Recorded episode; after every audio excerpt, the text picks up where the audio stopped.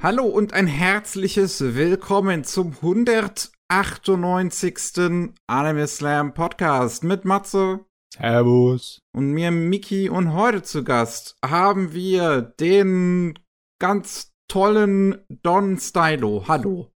Hallo.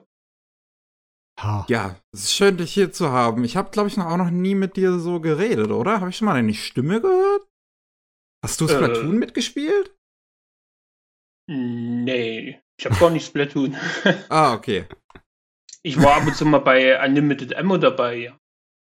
Ja, das hatte ich, das hatte ich nochmal nachgeguckt. Es ist, es ist ganz witzig, glaube ich, dass, dass, dass, dass man deinen Namen vielleicht schon mal gehört hat, wenn man in bestimmten Kreisen so unterwegs ist, wie jetzt beim, beim Björn, beim MJ, halt bei Unlim beim Unlimited Ammo Kosmos. Aber du ja jetzt auch kein, kein normaler Content Creator oder sowas bist. ich mache überhaupt keinen Content. Genau. ja. Das Ach, ist geil. Du bezahlst nur die Leute, damit sie Content machen. Und es funktioniert. Und es funktioniert. ja. Du bist im Endeffekt einfach der Leute, der Kerl, den die Leute halt kennen und den sie einladen können, um bei ihrem Unsinn mitzumachen. Das ist irgendwie wie der geile Onkel, der coole Onkel. Also ich hoffe, ich bin der coole Onkel, ja. Absolut exzellent. Als coolen Onkel möchten wir jetzt mal äh, wissen, ähm, was sind deine Lieblingsanime? Das müssen wir mal am Anfang ausquetschen. Oh, das ist schwer. Das ja, ist wirklich ja. schwer. Muss keine geordnete Liste sein. Einfach nur wild reinschmeißen, was dir einfällt. Also ganz hoch bei mir sind auf, natürlich Cowboy Bebop. Mhm. Ist ja klar. Le Klassiker. Ähm, Furikuri. Mhm, auf jeden auch. Fall. Super. Und dann, ja, das schwankt immer mal wieder, aber ich würde auch sagen, äh, X die Serie, die ist bei mir auch ganz oben. Jo. Und äh, dann eigentlich mit die Klassiker Kickers, Digimon. Ah, für die hast du auch was übrig, für die, die Kinderserien. Okay. Auf jeden Fall, die gehören dazu gehören dazu. Und wenn es so weiter bleibt, vielleicht auch Violet Evergarden. Oh, okay. Die Kyoto Animation Serie. Ja, ähm, ich bin ein bisschen überrascht, dass bei dir X dabei ist, weil ich liebe zwar die Serie und ich bin stolz darauf, die ganzen DVDs bei mir im Schrank stehen zu haben, aber das ist leider Gottes nicht so weit verbreitet. Äh, die Kenntnis von dem Gerät obwohl der Manga in Deutschland, äh, ich glaube ich, ganz gut verkauft hatte damals. Ich hatte es zumindest noch so im Kopf, aber äh, wer weiß. War eine der, der Film war ja damals so, so das erste, was ich gesehen hatte, was so in Richtung Gewalt ging oder, oder besser gesagt mehr für Erwachsene war. Oh, okay, okay. Oh, das war, glaube ich, damals auf Vox. Ich weiß nicht mehr, wann. Das muss, glaube ich, zur MTV-Zeit gewesen sein, wo dann hm. Neo Helsing und so äh, mitkam. Ja, ja, ja, hm. das kann gut sein. Hm, der erste Film von Rintaro. Das war ein kleines bisschen desaströs, vielleicht könnte man das bezeichnen, aber im Nachhinein gesehen war es eigentlich eine gute Fassung von der Geschichte. Du hast ja jetzt mehrere Fassungen davon, von dem Ende der Geschichte. Die Fernsehserie hat ja ein merklich anderes Ende, als der Film es hat. Und der Manga ist leider Gottes die zu Ende gemacht worden. Es wäre echt schön, wenn wir noch eine dritte Fassung von dem Ende hätten. Eine hochoffizielle, weil äh, im Endeffekt die Filmemacher und Fernsehserienmacher haben sich das ausgedacht, wie die Serie enden könnte. Ich mochte ja die gegensätzlichen Enden. Ja, ja. Der, der Film, der hatte ja ein trauriges Ende und die Serie selber so ein bittersüßes Ende. Ja, etwas positiver, die Serie, ne? Genau. Hm. Ja, also wer den Film zum Beispiel irgendwann mal gesehen hat und sich dann denkt, oh mein Gott, es ist ja nur traumatisierend, keine Sorge, die Fernsehserie ist nicht andauernd so düster. Und das, äh, das war auch das erste Mal, dass ich damit in Berührung kam, dass wirklich der Hauptcast nach und nach gestorben ist. Ah, so der, der Überlebenskampf, der dann so. Ach, wie habe ich es immer genannt? Hm, das Himmelsfahrtkommando, ne? Aber obwohl bei genau. X ist es nicht unbedingt dasselbe wie so ein Himmelsfahrtkommando, also nicht so irgendwas extrem gefährliches, unüberwindliches, wo halt deine Truppe so langsam nach und nach dran stirbt, wie zum Beispiel eine Zombie-Apokalypse oder sowas, sondern das ist ja hier ein, der, im Endeffekt so turniermäßig. Es ist fast schon schon battlemäßig, weil ja zwei verschiedene Gruppen sich bekämpfen und jeder einzelne von denen ist ein besonders begabter Magier oder Kämpfer. Ne? Genau, quasi ein, ein offenes Turnier ohne Regeln. Jo. Hm, hm, hm, hm, hm, ja, schön, dass das alte Zeugs noch bei irgendjemandem im Kopf lebt. ja, ich meine, Furikuli und äh, Cowboy Bebop ist nachvollziehbar, da brauchen wir gar nicht drüber zu reden. Ne? Und äh, Violet Evergarden, das gefällt dir am allerbesten von allen Kyoto-Animes oder ist es äh, einfach der, den du gesehen hast davon bis jetzt? Ich müsste dann noch mal gucken, was ich alles von äh, Kyoto Animation äh, schon gesehen habe. Aber ich habe das jetzt kürzlich angefangen, Violet mhm. Evergarden, und mir gefällt es wirklich gut bis jetzt.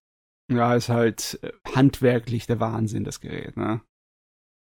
Das sieht wirklich sehr schön aus. Im Dezember läuft dann auf Netflix noch der Zusammenfassungsfilm. Ähm, obwohl, so lange ist die Serie auch ja nicht, oder? Das ist nur äh, diese eine zwölfteilige originale Staffel. Und dann gab es nur noch den Kinofilm dazu. Und war da noch etwas? Ich weiß es jetzt Und noch ein Film. War noch ein Film und zwei, ein Kinofilm. Zwei Filme und ich glaube, es wurde eine zweite Staffel angekündigt. Bin mir jetzt nicht sicher. Hm, weiß ich auch nicht mehr genau. Weiß ich jetzt auch gerade nicht. Womit kannst du denn gar nichts? So, ähm, an, an Anime. Wo, wo, wo, wo rennst du sofort weg? Ja, das ist eine gute Frage. äh, beim neuen Dragon Ball würde ich sagen, nein, danke. Oh, okay. also generell Super. Dragon Ball Super oder was? Äh, ja, und äh, was danach kommt, ist einfach uninteressant für mich. Okay. okay.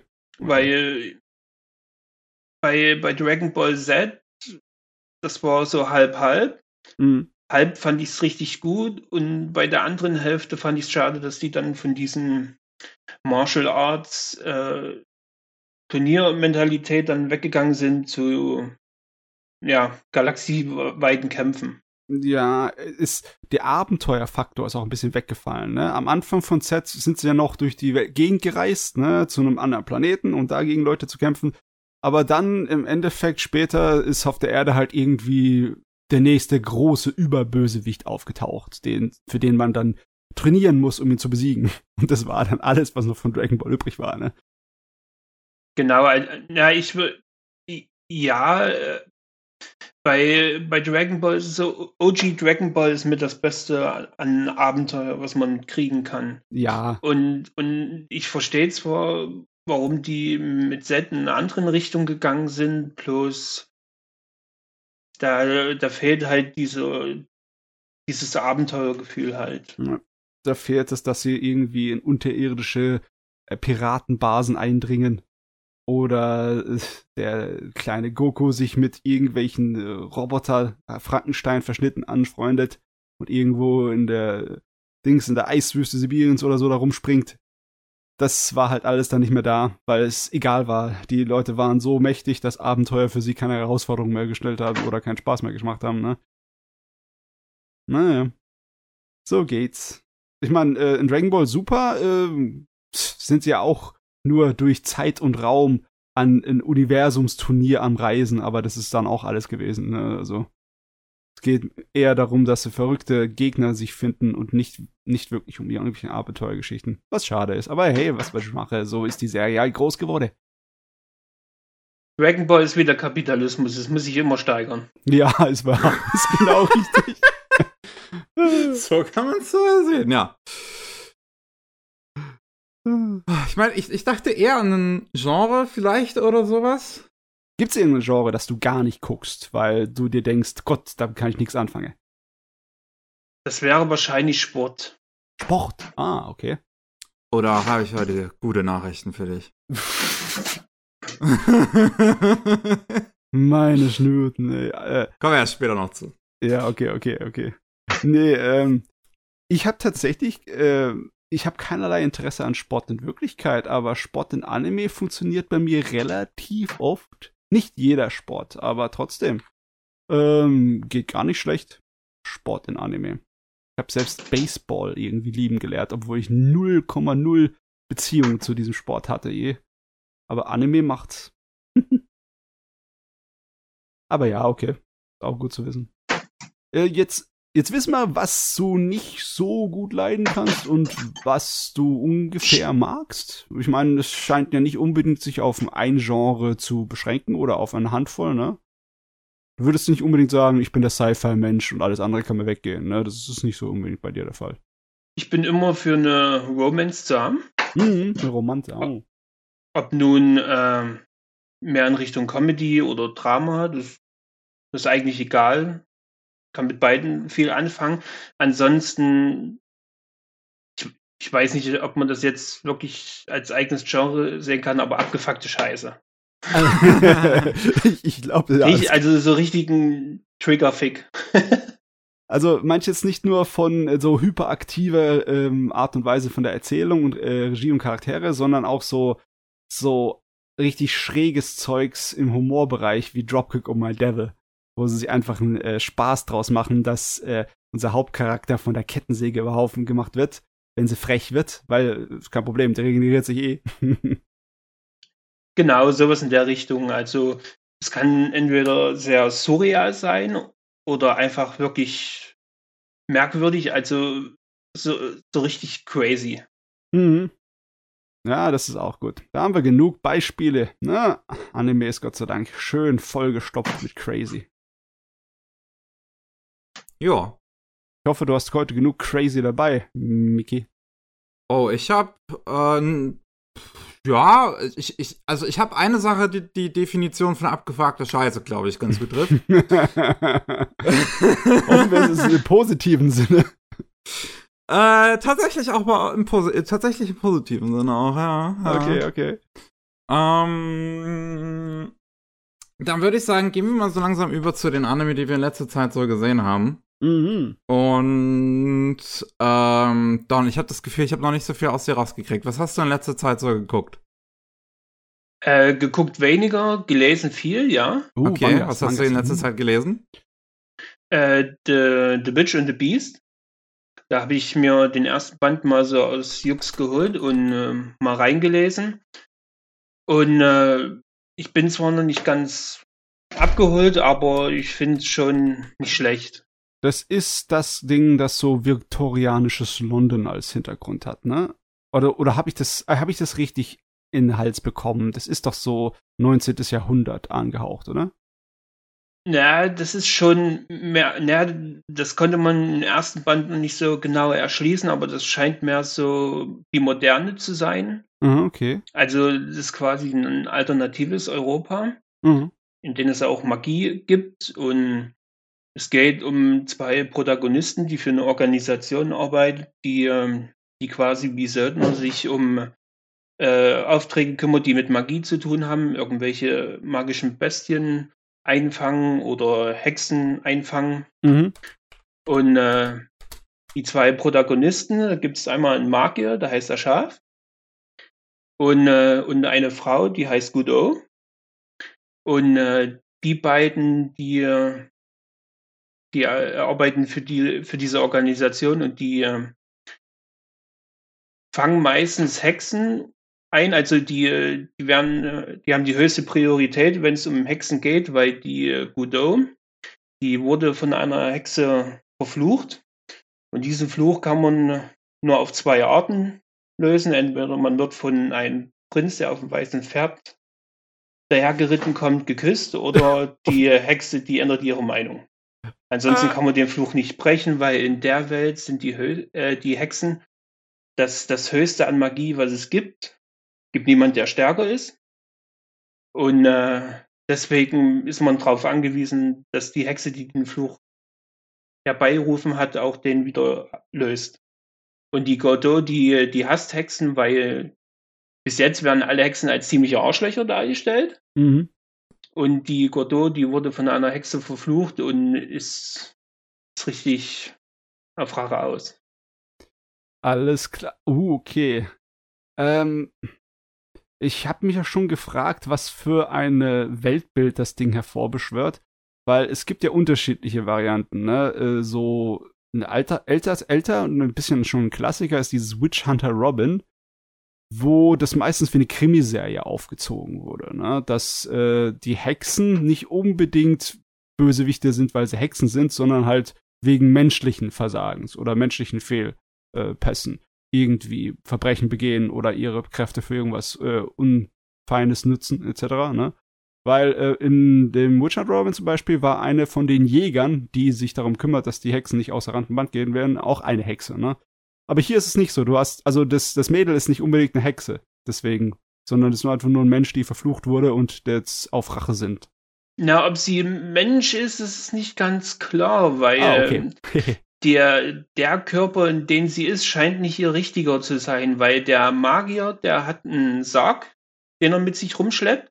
uh, Und in diesem Sarg ist ein anderer Körper drinne. Und äh, wenn ich den jetzt beschreiben müsste, wenn man zum Beispiel My Hero Academia den Bösewicht Overhaul kennt oder vielleicht Katakuri von One Piece, man soll sich einfach die vorstellen mit so einer Jason-Maske. uh. Da hat man quasi das Design. Und äh, die kann wohl nicht in ihren Körper zurück. Besser gesagt, die kann den Fluch kurz lösen und äh, dann diesen Körper zu kontrollieren, mit denen, äh, mit denen sie die äh, Hexe bekämpfen kann. Und äh, ja, also wie, wie soll ich es jetzt be, äh, ja, wie soll ich es jetzt beschreiben? Weil ihr, ihr Originalkörper ist, scheint wohl männlich zu sein, so, so wie, Oh, okay. der, wie das Design ist, aber ihr alternativer Körper ist weiblich, deswegen sage ich trotzdem mal sie zu ihr, aber man Ja. weiß nicht genau, welches Geschlecht sie jetzt wirklich hat. Ja, kommt natürlich auch daran, wie sie sich benimmt, der Charakter, ne? Oh, Ja. die, die ist quasi sehr aggressiv, sehr, sehr vulgär, immer, immer aggro. okay. Das klingt interessant. Ich, ich bin gerade so ein bisschen im Internet zumindest angucken, was ich so finde an, an, an Paneelen aus dem Manga und irgendwie die Protagonistin von, von ihrem Look erinnert mich so ein bisschen, al- also so, sie sieht so ein bisschen aus, als könnte sie auch jetzt eine Figur in Chainsaw Man sein. Von, von ihrem, wie sie gezeichnet ist. Also Ja. von der Mentalität her auf jeden Fall. Da, da ist die ganz mit dabei. Kannst du wahrscheinlich auch neben einem Black Lagoon Mädel stelle und dann denkst du dir, ja, die könnte einpassen. Aber äh, was du gesagt hast mit den äh, Witch Hunter Robin, mit den Noir mhm. und dass die Hexen nicht ganz dafür verantwortlich sind, das hast du schon mit dem ersten Band hier mit drin. Ah, okay. Die, die erste Hexe, gegen die sie kämpft, die, ähm, die hat Gründe, warum die äh, böse ist. Die zweite Hexe, die ist dann schon von Grund auf böse. Ah, okay. Und ähm, das geht im zweiten Chapter, wenn die nächsten Ort sind, geht es dann mehr in diese Detektiv-Noir-Richtung. Ah, alles klar. Das ist schön, weil von dieser Sorte gibt's nicht allzu viele. Ich könnte vielleicht ein paar aufzählen, aber hm, hm, hm. Das ist jetzt natürlich die Frage. Ich, normalerweise warte ich, wenn, wenn schon ein Anime angekündigt ist, ist ja für die hier schon gemacht, ne? Warte ich eher lieber auf den Anime. Aber, ne, mal sehen.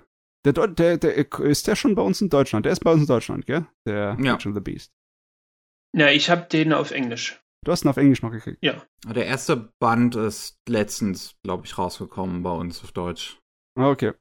Es gibt so, so viel, wie ich gesehen habe, gibt es, glaube ich, zwölf Bände. Ich weiß nicht, ob es noch mehr gibt, aber das war so das letzte, was ich gesehen habe. Oh, das ist auf jeden Fall genug für eine volle Fernsehserie schon. Hui, hui.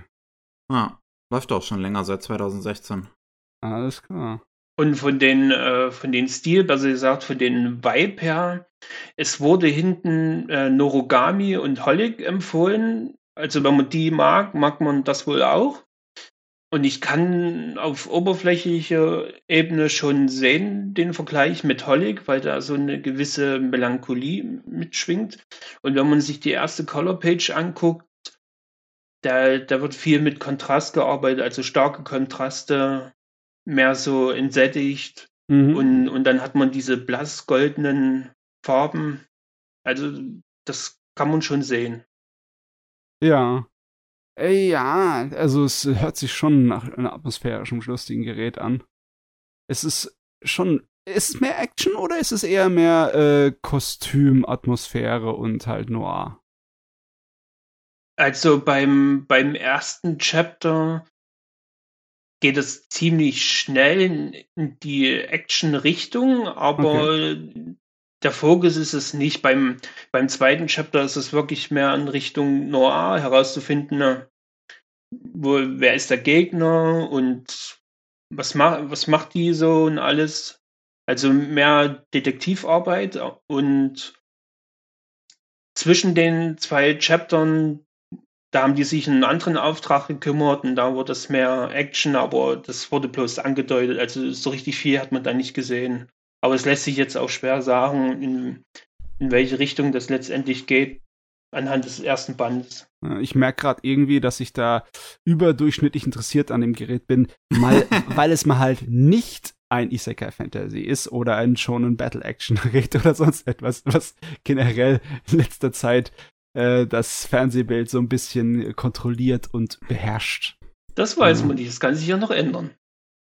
Oh Gott. ah, ja, mal sehen. Okay, hm. ähm, dann würde ich sagen, kommen wir zum Sport. Oh, gleich Sport. Äh, okay, damit wir es hinter uns haben. es ist ja gerade äh, das große äh, Menschenrechtsverletzungsevent des Jahres. Ja. Äh, Fußball-WM. Und ähm, deswegen sind dieses Jahr einige Fußball-Anime rausgekommen. Und einen davon habe ich gesehen, der die besten Bewertungen abgekriegt hat. Und da war ich, war ich neugierig geworden. Ao Ashi.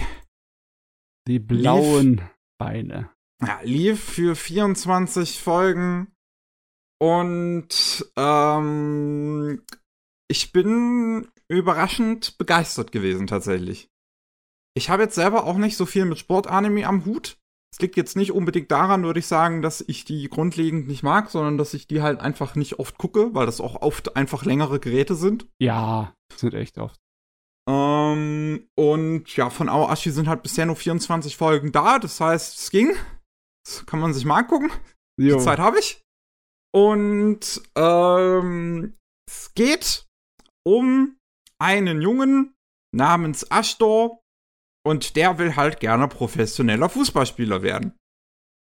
Der ist ähm, Ende Mittelschule und ähm, bei einem Spiel von ihm ist ein äh, ist der Trainer der der der J-Jugend dabei und beziehungsweise nee, der JU20, also der U20er.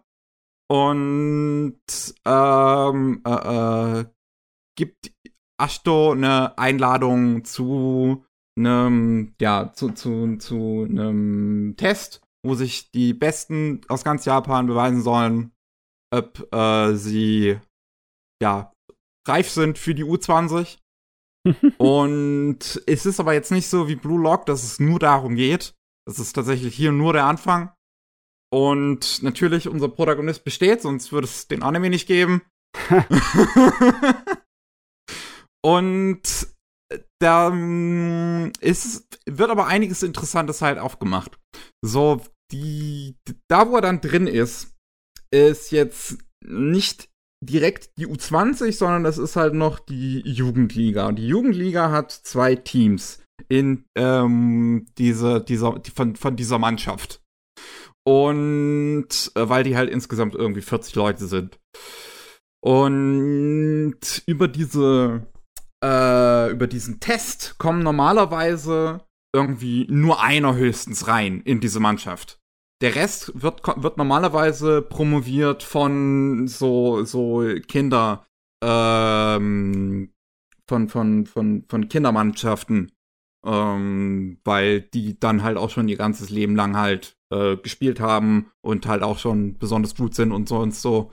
Und über die Tests, da, da ko kommen normalerweise halt so in Anführungszeichen normallos, äh, die das bisher nur so als hobbymäßig verfolgt haben, nicht unbedingt rein. Mhm, aber Quereinsteiger haben es schwer. Ja, aber unser Asheto und zwei andere aus dem Test schaffen das. Und deswegen kommen sie dann in diese Situation hinein, wo sie jetzt bei der Mannschaft sind. Ähm, aber die, die meisten in dieser Mannschaft sind halt alles total elitäre Drecksäcke. ja, klar, das ist die Fußball-Adel, ne? Der die ihr. Leben lang nur mit Fußball verbracht haben. Ja, also es sind wirklich alles richtige Arschlöcher. und äh, unser, unser Ashto kommt halt so aus ein bisschen aus ärmeren Verhältnissen. Also seine Mutter hat zwar eine Bar, also ich weiß jetzt gar nicht, ob die die selbst besitzt oder nur da drin arbeitet, weil man die halt immer nur da drin sieht, gemeinsam mit dem Bruder vom Protagonisten und kriegt halt gerade immer nur so irgendwie Geld zusammengekratzt, während halt wirklich alle, die da, die da drin sind, sind reiche, verwöhnte Kinder, die ihr ganzes Leben lang nur Fußball gespielt haben bisher und halt immer alles gekriegt haben, was sie wollten. Und ähm, sich Ashto halt denen gegenüber beweisen muss jetzt. Und das ist tatsächlich sehr interessant mit anzusehen. Weil Ashto ist ein Protagonist, der hat nicht viel im Kopf. Simple, Mann.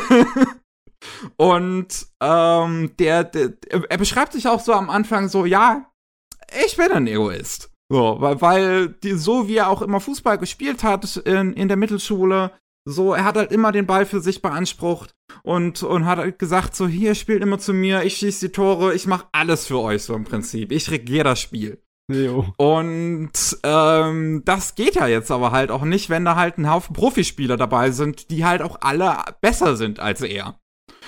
Was Asto, w- womit Asto das aber gut machen kann, ist, dass er eine richtig gute Sicht hat.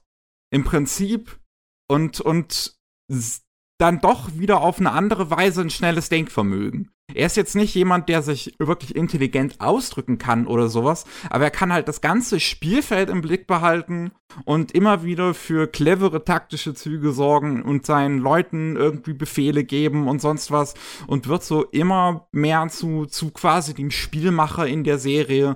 Und das ist letzten Endes, was man so verfolgt. Wie er sich mit diesen elitären Drecksäcken äh, äh, anlegt, sich so langsam auch mit einem oder dem einen oder anderen davon anfreundet, weil die halt auch so langsam merken, jetzt wo sie wirklich hier unter richtigen Profifußballern dabei sind, dass sie halt nicht mehr immer nur alles bekommen können, was sie wollen, sondern dass sie halt auch mal auf die Fresse kriegen, weil die anderen halt auch mal besser sind. Mhm. Ähm, und halt so langsam dann doch in ihrem eigenen Verhalten sich halt hinterfragen müssen. Und das ist wirklich schön mit anzusehen. Es ist schön mit anzusehen, wie der Protagonist ähm, besser wird, wie er mehr lernt, seine Fähigkeit zu nutzen. Äh, es gibt noch eine kleine Romanze so mit drin, wo er die kleine Schwester von dem äh, Trainer der U20 äh, kennenlernt und die so eine kleine Romanze nebenbei äh, aufbauen.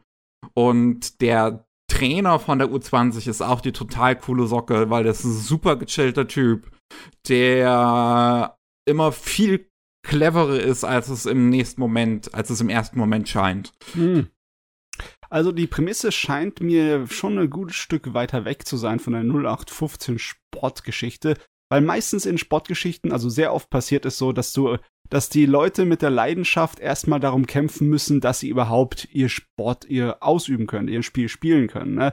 Wenn du irgendeinen Baseball-Anime oder Manga hast, ist es meistens so, dass der Baseball-Verein in der Schule vollkommen runtergekommen ist, nicht genug Spieler da sind, um eine Mannschaft zu stellen, ist kurz davor, dass er geschlossen wird.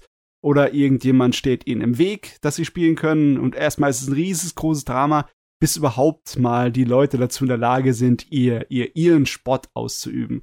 Und dann äh, bleibt eigentlich nur noch äh, die Spannung, die sie in den Spielen da rauskriegen, dann übrig. Ne? Also dann wird eigentlich, dann hast du die schonen Formel. Dann wird eigentlich nur noch trainiert, besser geworden und dann geht's auf die Turniere, die großen Gegner besiegen.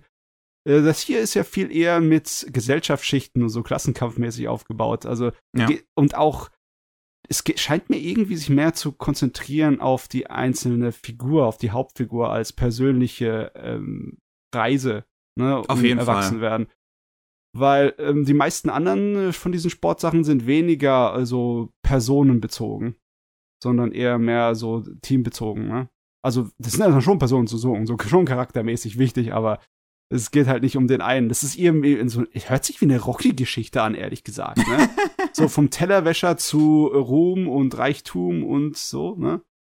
Also ein bisschen, ja. Also es ist schon sehr stark bezogen auf den Protagonisten. Natürlich haben die, haben andere Figuren auch mal so, so, so kleine Arcs am Rande, aber jetzt in diesen 24 Folgen ist es höchstens so, so, so zwei Figuren, wo dann nochmal so, so, so eine größere Nebengeschichte mit aufgemacht wird, die dann nebenbei läuft. Ähm, es die, die meiste Zeit geht es halt um, seinen, um, um den Protagonisten, wie er besser wird, wie er mit den anderen zu, zu kämpfen hat und auch so, ja, er jetzt in diesem Profifußball halt im Prinzip klarkommen muss. Aber das ist ja auch hier der, der, der große Unterschied. So bei diesen meisten Sportanime geht es immer irgendwie um, um Schulsport. Ja. Ähm, bei sowas wie Haikyuu oder Kuroko no Basket. Ja. Hier ist es halt wirklich professioneller Sport. Das ist eine äh, Mannschaft, die in ganz Japan auftritt. Okay. Ja. Hm. Hm, zu schade, dass es Fußball ist, weil ich, ich würde lügen, wenn ich sagen würde, Sport hätte nichts damit zu tun, aber die Sportart ist doch schon wichtig und für Fußball ist mein Interesse einfach recht gering. Ich meine, ich habe auch kein Interesse an, an professionellem Sport eigentlich. Ähm, so Fußball und so kann mir auch alles am Arsch vorbeigehen. ähm, und de dementsprechend war ich halt wirklich überrascht, wie sehr mich auch Ashida auch teilweise echt äh, so, so gecaptured hat. Die Spiele selbst und so, so die Inszenierung ist immer super Hype. Also alles wird total äh, äh, ja, epochal quasi dargestellt, jeder Spielzug. Es hat jetzt nicht ganz so diese übernatürlichen Elemente von einem Kuroko no Basket, sondern es ist halt auch so, so von der Inszenierung her in Richtung Haikyuu, dass du, äh, ja, metaphorische Visualisierung hast für äh, die, die Spielzüge, die, die stattfinden. Aber der Ball fängt nicht an zu brennen, weil er das, seinen Superangriff nee. hat, wo er dann davor die Technik rausschreien muss. Ich habe da mal eine ganz wichtige Frage. Ja wenn die über das Feld laufen, krümmt sich das Feld so sehr, dass man das gegnerische Tor nicht sieht. Nee, nee so einer ist es nicht. es ist kein Tsubasa. Aber ich muss schon sagen, es gibt schon verrücktere Sportsachen im japanischen Anime-Bereich, ne, die so richtig abgedreht sind. Es ist fast schon mal etwas, was ich fast vermisse. Ich liebe auch, wenn äh, irgendwelche Anime-Serien sich einen Gag draus machen.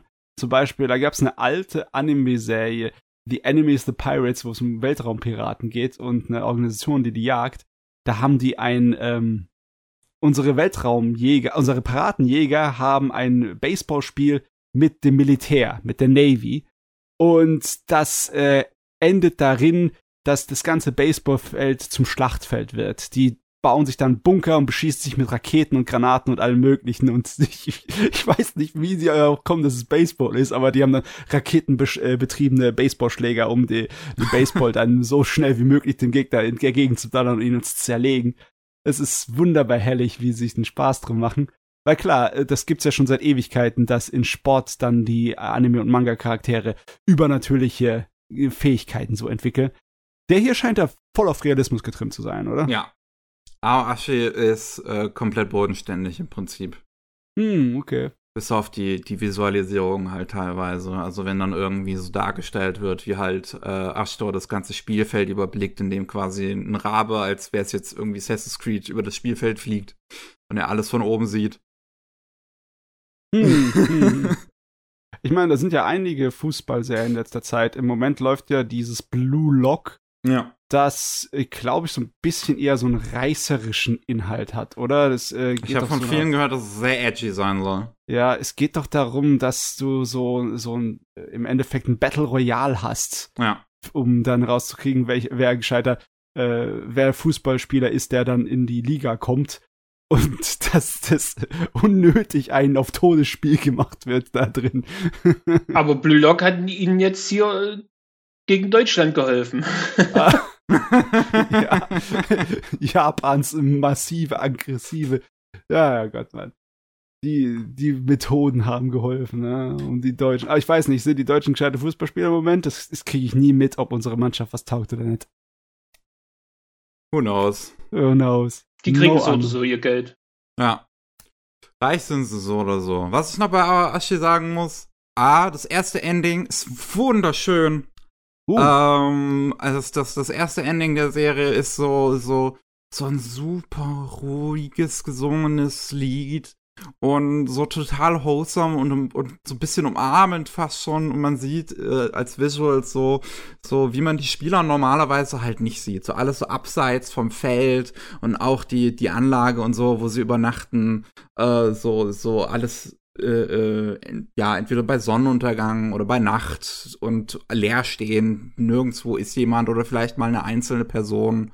Und das finde ich so, weil das ist, das, das ist so ein total schöner zusätzlicher Einblick, den die Serie selbst so halt nicht bieten kann in seiner Laufzeit. Und das zweite Opening ist auch wirklich fantastisch. Das ist von Superfly und ist ein super episches Lied mit wirklich es, also, es ist richtig dramatischen Bildern dabei, so, wo, wo diese Stimmung, dass, dass, dass, ähm, wo es in der zweiten Hälfte wirklich noch mal ein bisschen dramatischer wird, auch unser Protagonist gerade zu, zu Anfang der zweiten Hälfte eine richtige Sinneskrise, weil ähm, der, der Trainer gesagt hat, so, du bist jetzt raus vom Angreifer, du machst jetzt Verteidiger. Und er macht halt eigentlich liebend gerne Tore. Ja, ist ja, ja, halt doof, wenn man hinten steht. Und da kriegt er, kriegt er eine richtige Sinneskrise und es wird richtig, richtig schön dramatisch und das zweite Opening fängt, fängt das sehr schön ein. Hm. Also wirklich, mir hat die Serie sehr gefallen. Die visuell ist die immer mal wieder äh, ganz gut, auch immer mal wieder ein bisschen schwächer, aber ich finde, in den Momenten, wo es wirklich drauf ankommt bei den Spielen, kann die Animation sich wirklich sehen lassen. Ich mag die Figuren echt gerne. Das ist super einfach interessant ist mit anzusehen und äh, ich kann es echt sehr empfehlen. Also ich war ja. beim Schauen überrascht über über ich war sehr überrascht davon, wie wie wie sehr mich das gehuckt hat.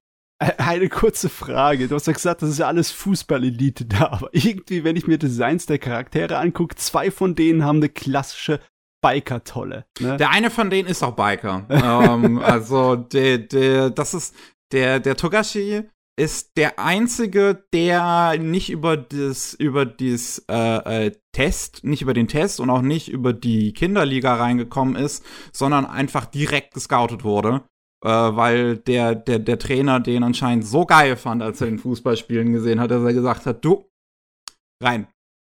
Yo, kleiner jugendlicher Gangster, der muss mit.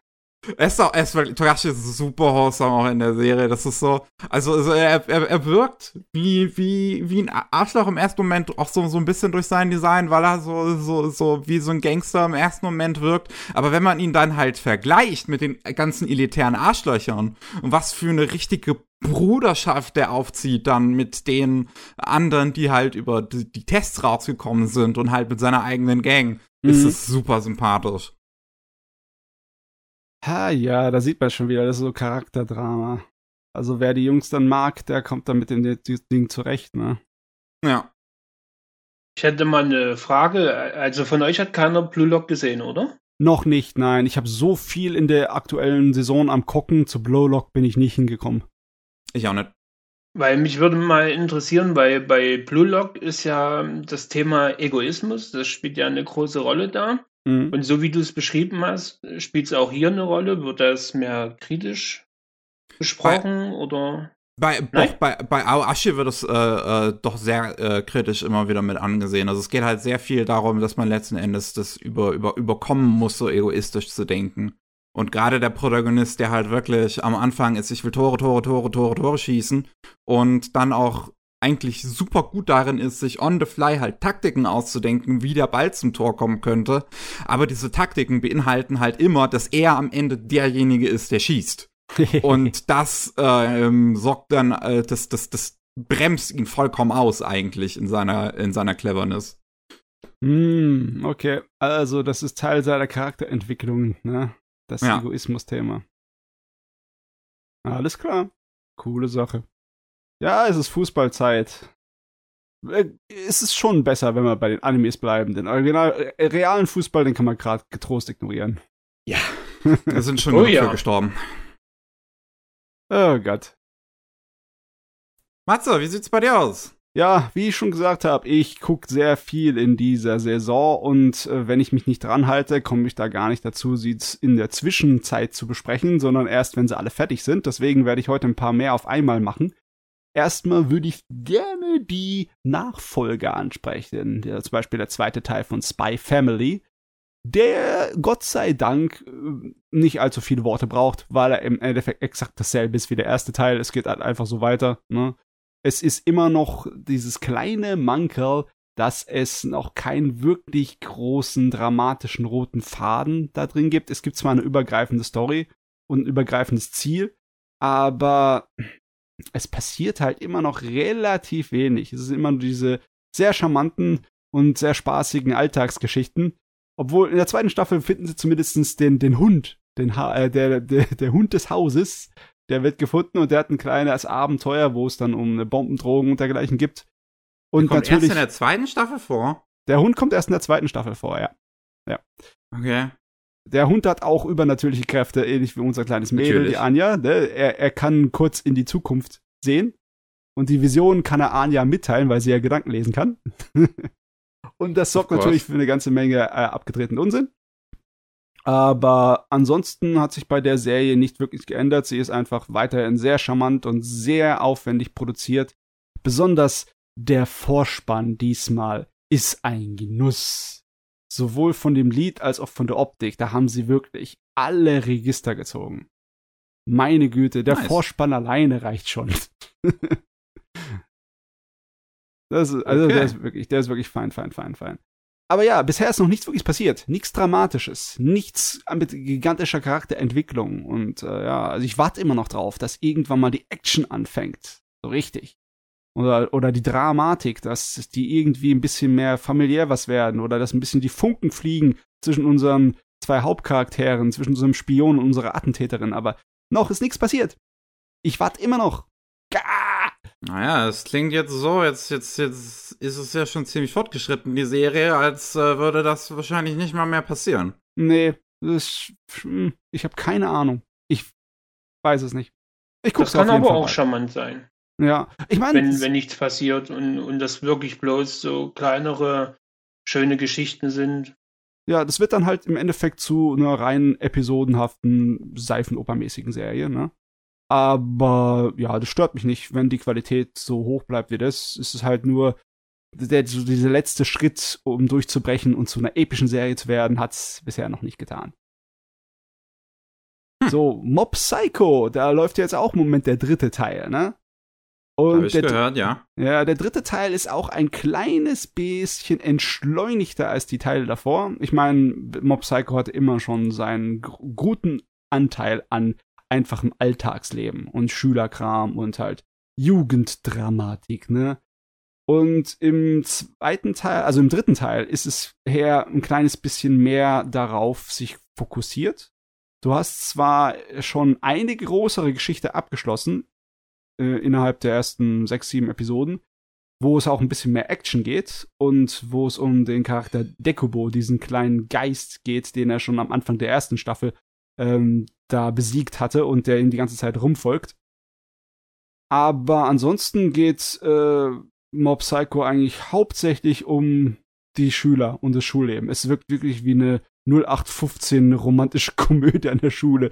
Es ist jetzt mittlerweile in der nächsten Folge, glaube ich, so, dass äh, sein Schwarm dann die Schule wechseln muss, in eine andere Schule transferiert und dann gibt's dafür ein Drama. Oder sie haben ihr Schulfestival und was machen wir dazu? Und äh, also es ist ein kleines bisschen banal. Aber ähm, wenn es sich daran erinnert, dass es äh, Mob Psycho ist, ne, und dann verrückte Sachen macht, dann wird es auch richtig verrückt. Und die Animationssequenzen und der Action ist auch immer noch auf demselben Niveau, wie es vorher war. Es ist völlig abgedreht. Okay. Also, ja. Nur leider, was heißt leider, aber es ist auf jeden Fall von langen Passagen aus einfacher ähm, Teenie-Romantik und Komödie gemacht. Ne? Hm. Also, das ist der Haupt Hauptfokus bei Mob Psycho. Deswegen, wer, wer nach dem Ende der zweiten Staffel jetzt denkt, es geht hier triggermäßig gleich sofort wieder ab wie die Luzi, der muss erstmal die Bremse einschmeißen hier. Das, so schnell geht das nicht. Muss ja so. erstmal wieder was aufgebaut werden. Ja, ja. Ähm, ich weiß nicht, die Staffel ist, glaube ich, auch nur so eine 12er oder 13 Episoden Angelegenheit. Ne? Ja. Und das Ja. ist die letzte. Das ist die letzte. Ja, es, es wirkt auch irgendwie so, als würde ähm, die Action oder die großen Bösemächte nicht mehr das Wichtige sein. Ich glaube, das läuft einfach auf das Ende ihrer Schulzeit in der Mittelschule hin und fertig, das war's dann. Ich kann es mir aber nicht vorstellen. Ich habe vom Manga das noch nicht gelesen. Ich warte auch. Ich gucke jetzt ganz gemütlich die letzten paar Episoden zu Ende und schau mal, ob noch irgendwas passiert. Aber die Serie bräuchte auch nicht unbedingt noch mal eine riesengroße Actionsequenz. Aber wenn, dann müsste sie irgendwie was aus dem Hut zaubern, was sich äh, rein, äh, ausfallen, äh, einfallen lassen, weil da ist nichts mehr übrig. Ja, ich hatte wirklich Angst, dass es nicht nochmal auf die Höhe kommt von der zweiten Staffel. Weil die war halt schon einfach echt gut. ja, also ich glaube, das kriegst du nicht mehr hin. Das war das äh, Actionfinale in der zweiten Staffel. Es war ja nicht nur das Finale in der zweiten Staffel, was ich wirklich gut fand. Also auch schon das erste äh, Doppelfolgen-Arc in der zweiten Staffel war richtig stark mit dem Mädel da. Ja, ja, ja. Ähm, die Folge, wo es um, um Regen geht und dann am Ende Regen endlich mal äh, Mob erzählt, dass, dass er ihn eigentlich die ganze Zeit angelogen hat und Mob halt auch so sagt, so, ey, ich wusste, wusste ich schon die ganze Zeit. Mhm. Jedes Mal eine kleine Träne Ah, dabei. ja. Ist Also, es ist immer noch sehr gut geschrieben. Ne? Es ist nicht so, als würde ich mich langweilen, aber einfach nur vom Grundprämisse. Grundsätzlich, was passiert, es ist nicht mehr als äh, ein Teenie-Alltag. Ne? Also größtenteils. Die Geschichte mit Ipruba war schon sehr, sehr geil. Da geht es darum, dass er einen kleinen Kult aufzieht und äh, dann extrem mächtig wird. Und es wird sehr lustig. Ah, ich hoffe, sie ziehen einfach am Ende nochmal Ecobus Story aus dem Hut und geben dem nochmal äh, so einen kleinen Nachfolger. Das wäre sehr geil. Das wäre cool. Aber ja, mal sehen, was passiert. Ähm, Don Stylo, hast du schon vom Mob was gesehen, vom Mob Psycho? Nee, noch nicht. Das, Steht auf der Liste. ja, das ist eine Serie mit einem vergleichsweise simplen Zeichenstil, die absolut monströs abgedrehte Actionsequenzen hat. Mit Leuten mit übernatürlichen Kräften. Die, die kämpfen da gegen äh, Geister, aber auch gegen andere äh, Leute mit übernatürlichen Kräften und Dragon Ball Z hat nichts dagegen, wie die sich da batschen. Das ist hellig.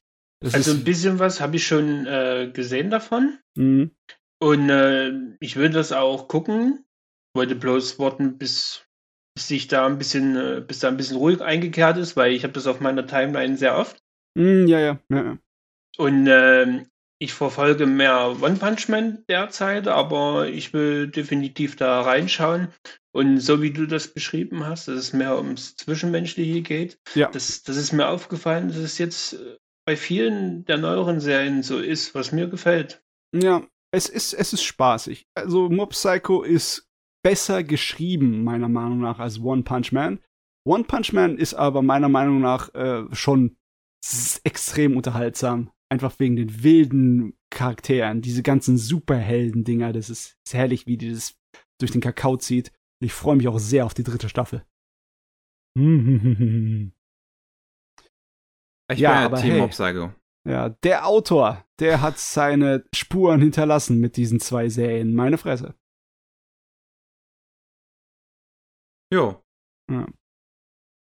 Don, was hast du in letzter Zeit noch so gese ge ge gesehen oder gelesen? Apropos One Punch Man. Wie wär's Okay. mit One Punch Man mit Magical Girls? Äh, das One Punch Girl? Wo ist es denn? Äh, kennt ihr Machimao? ich glaube nicht. Bitte was? Machimao? Machimao. Guck, Machimao. Magical Girl per Accident. Magical Girl per Accident. Da, Nee, ähm, kenne ich tatsächlich nicht. da geht es darum, dass, dass Dämonen immer öfter auf die Erde kommen und äh, Menschen fressen, die viel negative Emotionen haben, weil die sich davon ernähren. Mhm. Und da kommt irgendwann so, so kleines Vieh, wie, wie, soll, ich- wie soll ich das beschreiben? Wer zum Beispiel Final Fantasy kennt, diese Muggles. Ja, Ja. ja. So kleines, so, So. Ein Maskottchen, so ein Vieh. Genau. Und das ist aber ein Gott und es gibt so eine äh, Rasse aus Göttern. Und äh, das, das Ding ist ein Gott und es sucht nach, nach einer Person, der es magische Kräfte geben kann, die halt zum Magic Girl zu machen. Es muss auch eine Frau sein. Und äh, der findet eine, die heißt Kayo. Das ist halt äh, so, so eine blonde Schülerin, die, ähm, die ähm, zwei Zöpfe hat, die so, so gekringelt sind. Ja, aber die Korkenzieherzöpfe auch der gute Güte. Genau, genau. und, äh, und denkt sich so, ja, die sieht eigentlich ganz nett aus, die mache ich zum Magical Girl und dann verprügelt sie andere Leute, die, die raucht, die, die ist, die ist so richtiger Assi. Boah, ich sehe es gerade, die Designs sind ja hellig, die, die hat Oh, genau ja. den Blick drauf wie die Black Lagoon Mädels, vollkommen durchgedreht. Genau, und, äh, und die, die ist wirklich Daueraggro und die prügelt sich mit jeden. Und, äh, und das Ding denkt sich so, oh nee, die mach ich doch lieber nicht. Aber dann wird sie von Dämon angegriffen, sagt sie sich so, okay, ich muss es machen, ich gebe dir jetzt magische Kräfte. Und dann tut sie aber One-Punch-mäßig den Dämon, ohne sich zu verwandeln, weghauen. Und äh, da geht dann jetzt die ganzen Bände über, wird sich so über das Magical Girl Genre lustig gemacht. Zum Beispiel, warum sie sich nicht verwandeln will, aber warum sie das machen muss und, und wo die Klamotten hingehen und alles. Also da Mhm. gibt es schon einige Jokes. Und zeichnerisch ist es wirklich sehr stark. Also gerade Action-Sequenzen, die sind so, ja, schon auf Murata-Ebene. Wow, wow, das sind große Worte. Meine Güte, ich sehe gerade, da gibt's schon elf Bände bei uns in Deutschland, oder? Äh, ich habe bei mir jetzt erstmal Zähne. Ah, Okay. Ah, der Zehnte ist wahrscheinlich noch nicht äh, raus. Ah, der elfte ist noch nicht draußen, okay. Hm. Ja, ich glaube, aller, aller zwei, drei Monate kommt ein neuer Band. Hammer. Von dem Ding hatte ich bisher noch nichts gehört, aber das Ich sieht geil aus, muss ich sagen. Das, also das sieht richtig geil aus. Und die versuchen auch so ein bisschen mehr in die Richtung zu gehen, dass, dass viele Plots aufgemacht werden und ähm, auch so ein gewisses Mysterium äh, dazu gehört. Ein bisschen chaotisch ist es auf jeden Fall. Und beim ersten Band müsste es, glaube ich, sein, da gibt es einen Joke, da, das ist schon, äh, da musste ich richtig herzhaft lachen, weil der so plump und so dumm ist. Da gibt es nämlich so einen Charakter, der, der hat auch so eine Elvis-Tolle und ist halt auch so, so ein richtiger Rowdy. Und dann, dann gibt es eine, eine Szene mit ihm, wo, wo dieser Charakter quasi gebrochen wird über einen Joke hinweg. Und äh, da muss ich herzhaft lachen. Das ist wie, äh, das kann man ungefähr vergleichen wie mit dem Joke, wenn man Yakuza 7 gespielt hat. Ähm, der Dialog mit Ichiban. Äh, ich we weiß nicht mehr genau, mit wem man den hatte. Da hat er so darüber gesprochen, dass er, bevor die, die 19 Jahre waren glaube ich, in Knast war, dass er Manga gelesen hat und dass er sich ja jetzt freuen kann, jetzt wo er aus dem Knast raus ist, dass er die alle fertig lesen kann. Und der sagt bloß, nö, die sind auf hier, hier Hiatus. Das, äh, Und, äh, und so, so, so plump, aber wirklich zielgenau ist dieser Joke auch. Und da musste ich herzhaft lachen. Weil, ey, der Hauptcharakter scheint wirklich so äh, die, wie die verschollene Schwester von äh, Panty und Stocking zu sein, weißt du? So ein richtiger Drecksgremlin. Ist herrlich. Jo, das muss ich mir mal reinziehen. Meine Güte. Also sie, sie hat nicht nur ein Design, es gibt auch noch andere Designs, weil mit denen sie, äh, sie hat quasi verschiedene Formen. Also das ist ja jetzt kein Spoiler, das sieht man auch früh. Jo, jo. Und die, die Designs, die sind der Wahnsinn. Also besonders wenn die, wenn die in die verschiedenen Formen übergeht, das dargestellt wird, ist schon, ist schon ziemlich cool. Ui, ui. Und, und das geht aber auch sehr, also da wird viel geflucht. Mhm. Da gibt es auch zwei andere Magical Girls, eine Amerikanerin und noch eine andere Japanerin. Und äh, zu der Amerikanerin sagt sie immer Fake Tits zu ihr und, äh, und äh, ich glaube zur Japanerin irgendwas immer, was sich auf ihre großen Brüste bezieht. Also Oh die, die ist ja wirklich sehr plump. Darf ich euch kurz verraten, wie der Manga auf, äh, in, in der französischen Fassung heißt? Ja, gerne. Magical Girl Holy Shit. Das ist der französische Titel von dem Ding. okay, die wissen genau, worum es sich handelt hier. Also, uh, Ich weiß nicht, wie er auf Deutsch heißt, aber das ist, oh, da, da will ich nicht dran denken.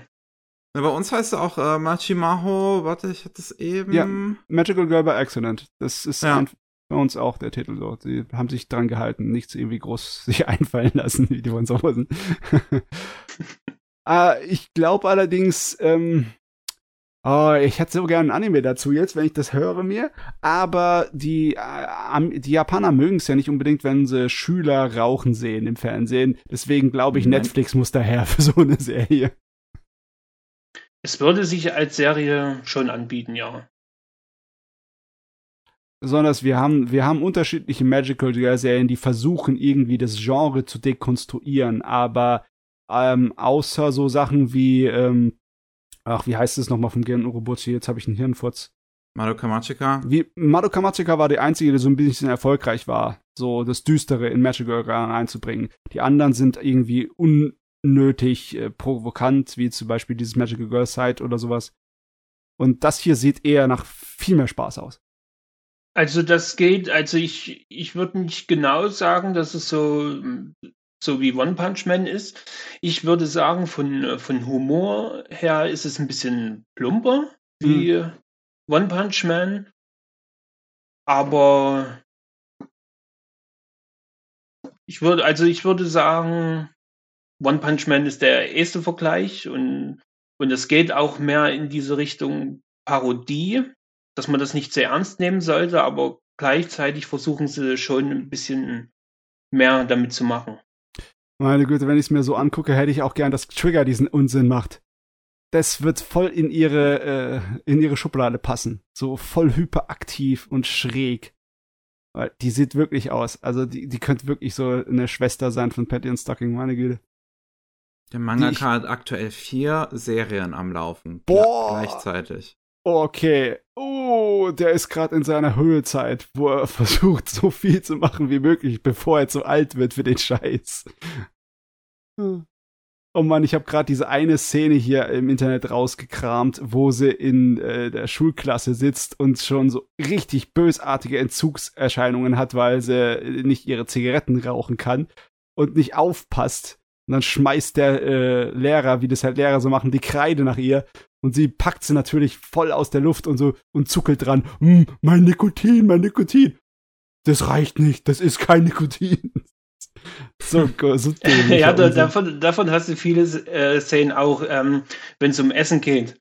Die, ihre Catchphrase ist immer Holy Shit. Okay. Sagt immer zu allen Holy Shit. Ja, Deswegen ist es Magical Girl Holy Shit. Wunderbar. Wunderbar, hey echt geil. Ich finde es immer so super, wenn äh, jemand uns Sachen hier bringt, die überhaupt nicht auf dem Radar von uns sind. So gar nicht. Ja. Besonders Manga habe ich in letzter Zeit echt nicht so viel gelesen, muss ich sagen. Habe ich den Überblick auch gar nicht mehr. Gibt hm. doch einfach zu viele. Ich bin, ich bin auch ein bisschen abgeschreckt, weil du hast ja jetzt nicht nur äh, die vielen japanischen Mangas, sondern hast noch eine riesige Auswahl aus, äh, aus koreanischen Webmangas ne, und Webtoons. Und China macht sich auch noch breit in dem Bereich. Also deswegen, pff, wo gehst nie? gibt wirklich sehr viel. Also ich komme da mittlerweile auch nicht hinterher. Ich habe meine fünf, die ich derzeit lese. Mhm. Zum Beispiel, ich habe ja auch vor kurzem das Blam angefangen. Was für ein Blame? Ja, das äh, wird tatsächlich im Japanischen Blam geschrieben. Also wieder wow. äh, Soundeffekt von äh, einer Kanone, so Blam.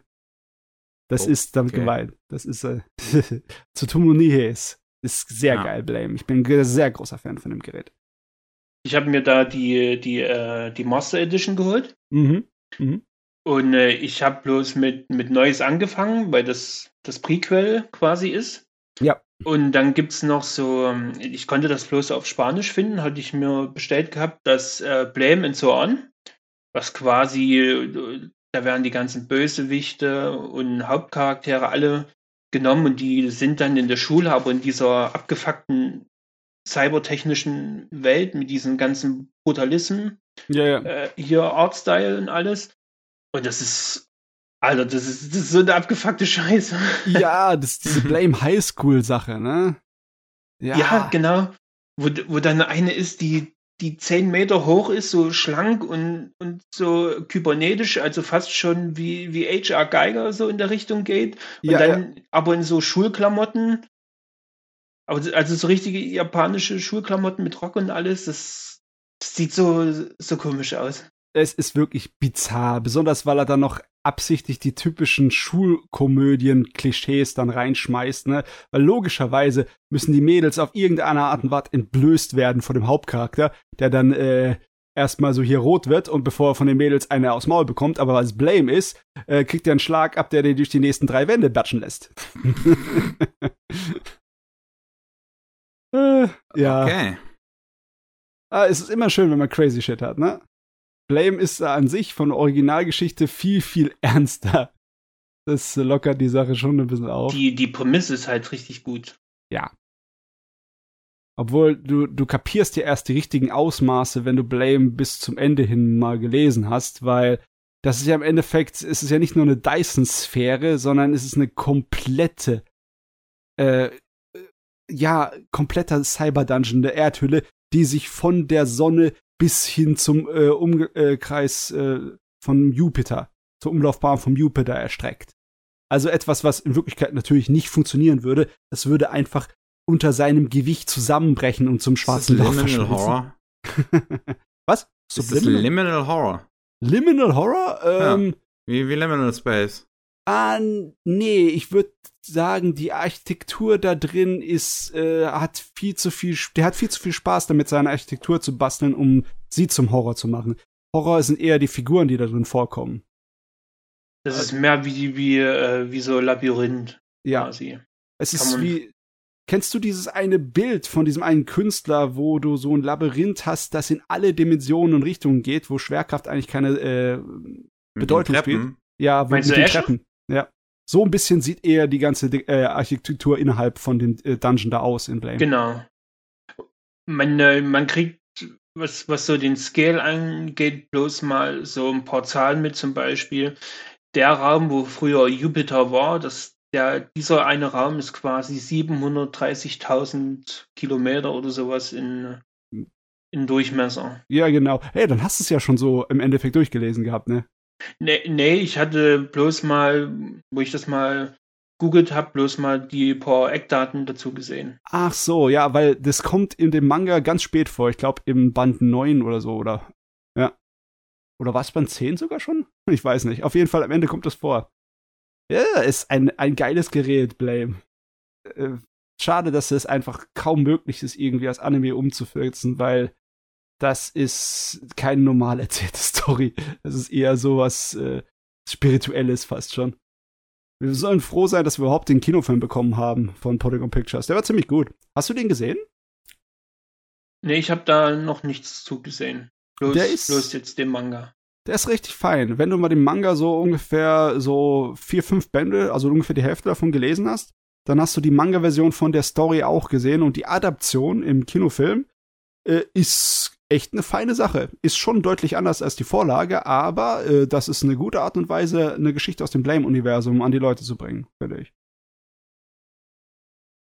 Ich mag, ich mag die Atmosphäre, weil die ähm, ist zwar spielerisch jetzt nicht so gut gewesen, das Scorn, Mhm. einfach diese, diese surreale Welt, in der du gefangen bist und in der es quasi kein Entkommen gibt, weil die einfach viel zu groß ist und du, du weißt nicht, wohin du sollst und äh, dieses Mysterium drumherum, wer hat es gebaut, wo sind alle und alles. Ja, da gibt's auch so ein kleines Indie-Spiel, das Entwicklung ist, äh, in Entwicklung ist namens Lawrence Lure. Ich gebe dir nachher dann einen äh, Link dazu, wo du auch in so einer Blame-mäßigen Riesen-Dungeon rumkletterst die ganze Zeit.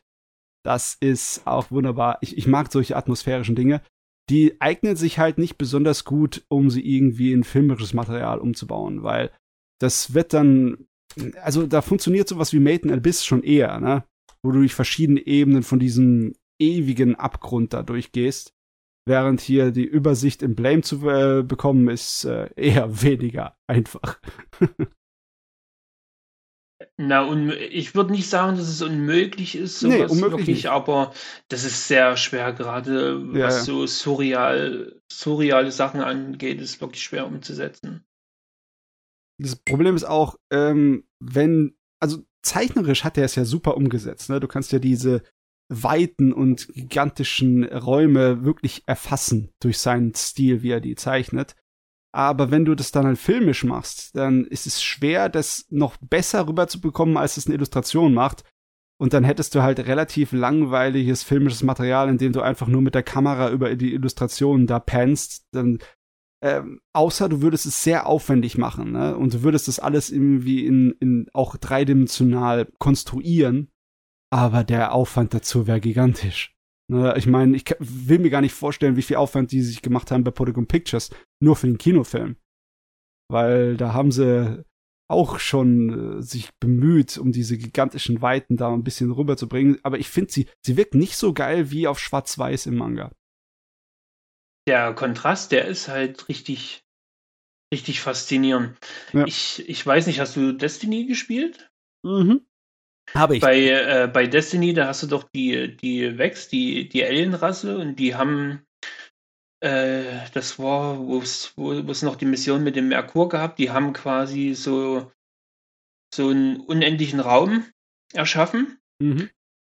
wo wie, wie bei Blame oder Blam die, die Gebäude alles ähm, so horizontal und sen hier senkrecht alles äh, da liegen und in die, in die Unendlichkeit gehen, um alles zu berechnen. Und, und dass sie so von der Ästhetik her, sie, geht das dann so in diese wirklich Sci-Fi-Richtung. Ja, ja. Aber auf der anderen Seite, wenn du, wenn du in die engen Räume und alles guckst, die, dieser simple Betonstil, mhm. was, was so an die so Sowjetära erinnert mit den ganzen Wohnblöcken und alles. Ja, ja diese Trostlosigkeit. Und, und, und beides zusammen zu haben, dieser Kontrast, das ist wirklich interessant. Ja, ja, ja, hast recht. Ich habe von Destiny hauptsächlich den zweiten Teil gespielt und da ist architekturmäßig das meiste drin gewesen, das mich so, so an die Blame-Sachen erinnert hat. Da waren sehr viele Vistas mit dabei. ich kann mir auch vorstellen, die haben sich da inspirieren lassen. Möglich. Also würde mich zumindest nicht wundern. Nö. Kann gut sein. Yo. Wo ihr eben schon Made in the Abyss angesprochen habt. Ja. Ich hau mal noch einen raus, bevor wir in die Pause gehen. Yes. Ich habe tatsächlich die zweite Staffel geguckt. Die ist jetzt Made in the Abyss. Ah, ja, ja, okay. Ja. Made in the Abyss, The Golden City. Mhm. Oder the, the, the Scorching Sun of the Golden City ist, glaube ich, der volle Titel. Ähm das ist das, was ich vorhin mit abgefragte Scheiße meinte. Denn das ist ja Made in Abyss. Und ich bin überrascht. Also weil es mir tatsächlich gefallen hat. Ah, okay. Das freut mich. Ich wollte schon gerade fragen, bist du im positiven oder negativen Sinne überrascht? Ähm, ich bin ja kein großer Fan bisher gewesen eigentlich von Made in Abyss. Äh, ich sehe zwar wunderschön aus. So tolle Hintergründe, starke Animationen und halt der Soundtrack von Kevin Penkin auch super. Ähm, aber ich habe mich inhaltlich immer schwer mitgetan, weil es halt auf der einen Seite das, diese, ja, dieses, dieses pädophil anrüchige mit, mit den kleinen Kindern und die, die sexuelle Darstellung, das ist doof. Ähm, und auch auf der anderen Seite ist es halt einfach nur sehr krasser Torture Porn die meiste Zeit, ohne dass es sich wirklich anfühlt, als würde es eine ernsthafte Geschichte erzählen wollen, sondern halt die Emotionen kommt halt, die, die Emotionen, die man als Zuschauer in äh, fühlen soll, kommen halt dadurch einfach, dass die Figuren leiden. Und in der zweiten Staffel funktioniert es jetzt wesentlich besser. Okay, die also es macht weniger auf die stumpfere Propagation, sondern hat ein bisschen mehr Fleisch auf der Knoche. Ja, was auch daran liegt, dass die zweite Staffel sich komplett nur auf einen Arc fokussiert. Die erste Staffel sind ja mehrere kleine Arcs unterteilt, weil es da irgendwie schon um die ersten vier Ebenen geht. Ähm, die, der, der, der Film, der dritte, ist die fünfte Ebene dann komplett. Und dann jetzt die ähm, ja, zweite Staffel, wo sie sicherlich auch nochmal Filmversionen draus machen werden, was dann auch wieder wie die erste Staffel, schätze ich mal, zwei Filme werden. Ähm, ist halt komplett nur der Golden City Arc, der auch äh, im Manga ja äh, wohl ewig lang ist, also auch irgendwie 30 Kapitel oder so. Okay, und oh. damit ist das Ding auch ziemlich aktuell, weil ich glaube, vom Manga gibt es aktuell 63 Kapitel und hm. der Anime ist halt im Prinzip bis zum 60. Kapitel adaptiert. Ah, alles klar. Und ähm, wir sind halt jetzt auf der sechsten Ebene. Und am Anfang, direkt die erste Episode, ja, muss ich halt eigentlich erstmal wieder seufzen. Die er nicht mal, nicht mal eine Minute vergeht. Und wir lernen eine der wichtigen neuen Hauptfiguren kennen, äh, Wuelko. Und äh, kriegen halt direkt sowohl visuell wie auch mit ihren Worten erzählt, dass sie in ihrer Kindheit ist sie bei einem riesengroßen Arschloch äh, aufgezogen worden und der hat sie halt regelmäßig vergewaltigt. Dass nicht mal eine Minute vergeht, das ist die Information, die uns direkt als erstes gefüttert wird in dieser Serie. Und ja, da ja. war ich direkt schon, ah ja, das ist der Grund, warum ich das eigentlich nicht gucke. Die Kante, ne? Die polierte und geschärfte Kante. ja. Und ähm, es wird, es wird aber zum Glück besser. Wenn dann so, so, weil die zweite Staffel erzählt sich jetzt auf zwei Erzählebenen. Einmal haben wir diesen Flashback, der geht so 150 Jahre in die Vergangenheit wo Volko und ihr Expeditionsteam ähm, zur Insel reisen, wo das Abyss ist, dann das Abyss runterreisen und letzten Endes auf der sechsten Ebene ankommen und da die absolute Hölle durchleben. Und ähm, gleichzeitig haben wir halt jetzt die immer noch aktuelle Story natürlich mit Nanachi, Regu und Riko, die jetzt auch auf der sechsten Ebene ankommen. Und ähm, da treffen sie auf eine sehr seltsame Stadt. Das ist, in der nur Hollows leben. Hollows sind halt diese Dinger, zu denen man entweder wird, wenn ein der schärfste Grad des Fluches trifft. Also der Fluch, der einen davon hindert, wieder hinaufzugehen, je tiefer man geht ins Abyss. Und ähm, dann gibt's halt noch künstliche Methoden, wie man zum Hollow werden kann, die man halt vorher im Film und auch am Ende der ersten Staffel bereits gesehen hat. Und ähm, diese Stadt der Hollows ist halt, das ist, ist aus, aus vielerlei Hinsicht wirklich sehr faszinierend, weil die schon eine zivilisierte Kultur sind. Also wir, wir, wir haben mal was, was nicht direkt feindselig ist gegen unseren Hauptfiguren, obwohl das schon so tief unten im Abyss ist und man ja eigentlich meint, ne, so, so tiefer das wird, desto gefährlicher wird's. Und auf der anderen Seite funkt, sind die Hollows, das, das sind ja alles eigentlich vorher mal Menschen gewesen aber dadurch, dass sie jetzt auch schon ewig lange Hollows sind, haben sie eine ganz andere, ein ganz anderes Verständnis, eine ganz andere Wertschätzung von gewissen Dingen, wie zum einen halt Menschlichkeit.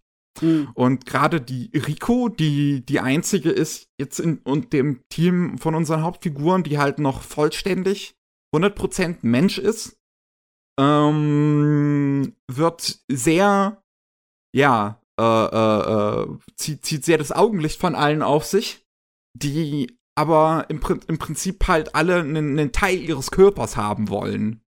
Weil, weil sie wieder mal was, was, was Menschliches halt an sich haben wollen. Es ist scheißegal was. Hm. Und äh, das, das, das, das Ding ist aber, dass es so eine göttliche Identität in dieser Stadt gibt, die den Handel kontrolliert. Und diese ganze Stadt auf Handel ausgelegt ist. Und das heißt, man, wenn man was klaut oder auch vielleicht jemanden bescheißt, also dass man ihm weniger Geld gibt, als äh, man, man als, als, als, als etwas wert ist, dann kommt diese göttliche Identität in so Form von so, von so schwarzen, ja, so schwarzer Flüssigkeit und so Tentakeln quasi wie aus dem Boden geschossen und reißt Dinge von dir weg, um diesen Wert wieder gut zu machen, den du beschädigt hast. Uh, oh, die, die Gottheit des Kommerz, hä? Lindners Himmel. ich meine, das ist nicht Kapitalismus, das ist äh, was anderes. Ja, eigentlich schon, eigentlich ist es Lindners Hölle. Ähm, ja, nee. Äh, Nein, Lindner nee, er kann ja keinen bescheißen, also schon. Genau, Kapitalisten geht's ja darum, so viel Geld zu machen wie möglich. Und je mehr Geld du machst, desto besser ist es für die ganze Welt, weil Geld bewegt die Welt. Aber hier gibt's ja um die, das ist ja Krötenkackerei auf höchstem Niveau. Das ist ein Erbsenzählergott. Alles muss exakt korrekt sein und ausgeglichen sein, sonst gibt's Schelte. Ja, am Anfang sieht man das halt zum Beispiel, die, die Hauptfiguren, also die Rico hat ja auch so, so ein kleines äh, äh, Wesen bei sich. Ich weiß schon gar nicht mehr, wie die das nennen. Halt irgend so ein kleines Tier, wie so eine Art Haustier hält die das bei sich. Und ähm, ein Hollow beschädigt es. Also quetscht das irgendwie zusammen, so dass es im ersten Moment auch aussieht, als wäre es tot. Stellt sich halt aber heraus, auch dass dieses Wesen halt eine sehr gummiartige Masse ist und das dem eigentlich nichts großartig antut. Aber dann kommt halt dieser Gott halt heraus. Diese schwarzen Tentakel greifen dieses Hollow an und ziehen ihn halt Stücke seiner Haut ab, bis es im Prinzip diesen Schaden, den es verursacht hat, ersetzt hat. Gute Güte. Das hört sich ein bisschen an wie, wie bei äh, Fullmetal Alchemist. Ja. Ja, schon. Dieser, dieser äquivalente Tausch, wo, wo dann auch dieses Tor dann kommt. Ja. Ja, aber das ist schon problematisch, wenn du zwischenmenschliche Beziehungen wie Handelssysteme auf ein so äh, Schema wie chemische Reaktionen herabgrenzt, weil äh, du, du, ha- du, es ist ja so, dass einige Leute anderen Gefallen tun, dann schuldest ihm was. Du, kannst du da niemanden einen Gefallen tun, ohne dass der verdammte Gott des Kommerz daherkommt und sofort das wieder gerade stellt, damit es keinerlei Schulden äh, herrschen, oder wie? Das wird halt jetzt nicht so 100% ähm, erkundet, aber es ist schon so, dass sich die Figuren gegenseitig auch durchaus mal Gefallen tun.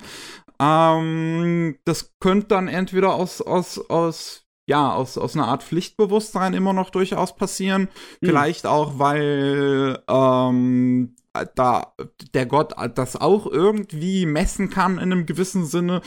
Das weiß ich jetzt nicht unbedingt. Das ist jetzt nicht, das wird jetzt in der Weise nicht erforscht, aber es ergibt schon Sinn beim Gucken, wie das System funktioniert im ersten Moment. das Konzept ist schon etwas furchteinflößend. Das ist im Endeffekt das sogenannte Nullsummenspiel. Alles muss am Ende wieder äh, bei der Gleichung Null Ja. ergeben, sonst, sonst ist die Hölle los. Und so funktioniert die Welt natürlich nicht. Das ist, das wäre ein Chaos, das wäre Terror.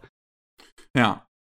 Ähm, und aber, so ist die, die, die Hollows sprechen auch eine eigene Sprache.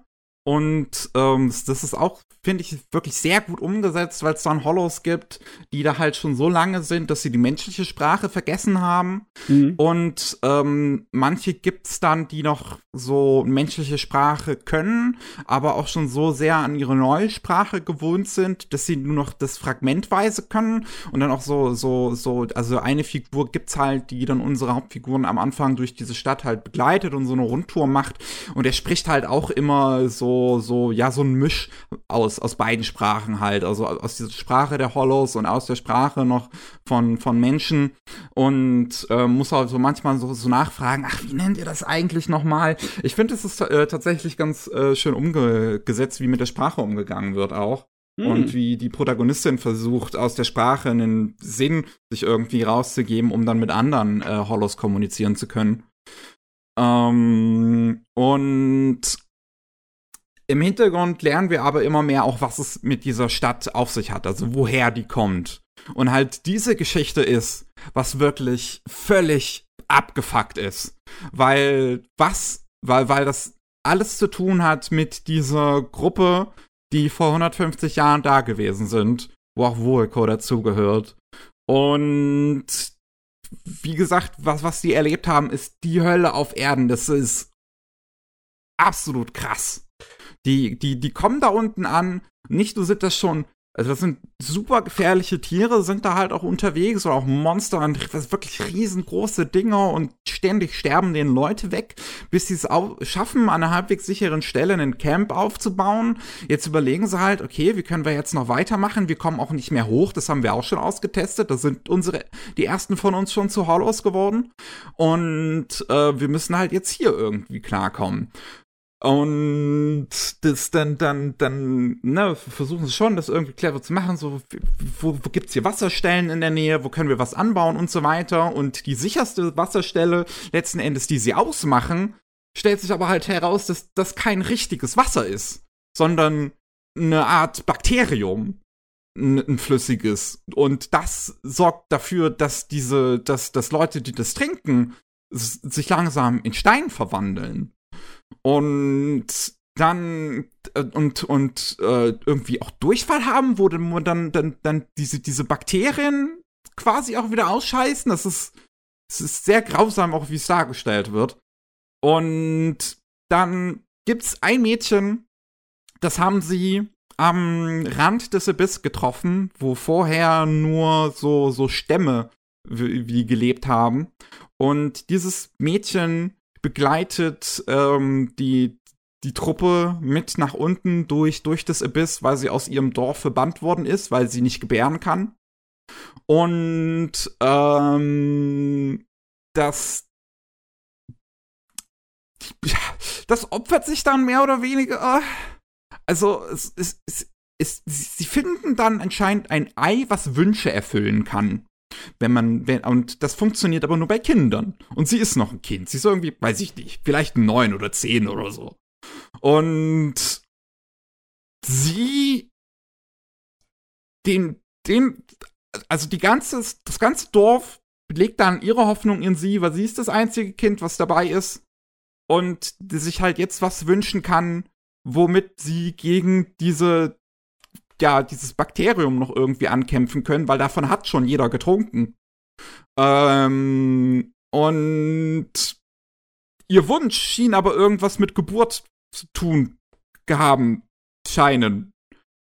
Weil sie sich nach und nach in ein schreckliches Monster verwandelt, das jeden Tag etwas gebärt, was nicht einen Tag überlebt, weil es keine inneren Organe hat, die Nahrung verarbeiten können. Und die ist dadurch mehr und mehr vollkommen traumatisiert. Und dann stellt sich noch heraus, dass sie diese Kinder aber essen können. Und das, das, das Bakterium heilt. Hm, okay, also das ist im Endeffekt äh, die Idee, die Horrorfilm-Idee von äh, der, äh, wie heißt nochmal, der Affenhand. Also im Sinne von, du kriegst einen Wunsch erfüllt, aber nicht auf die Art und Weise, wo du dir geglaubt hast. Und es ist wie halt beim Bushmaster, dass du halt äh, sozusagen die Horrorvariante von der Wunscherfüllung hast.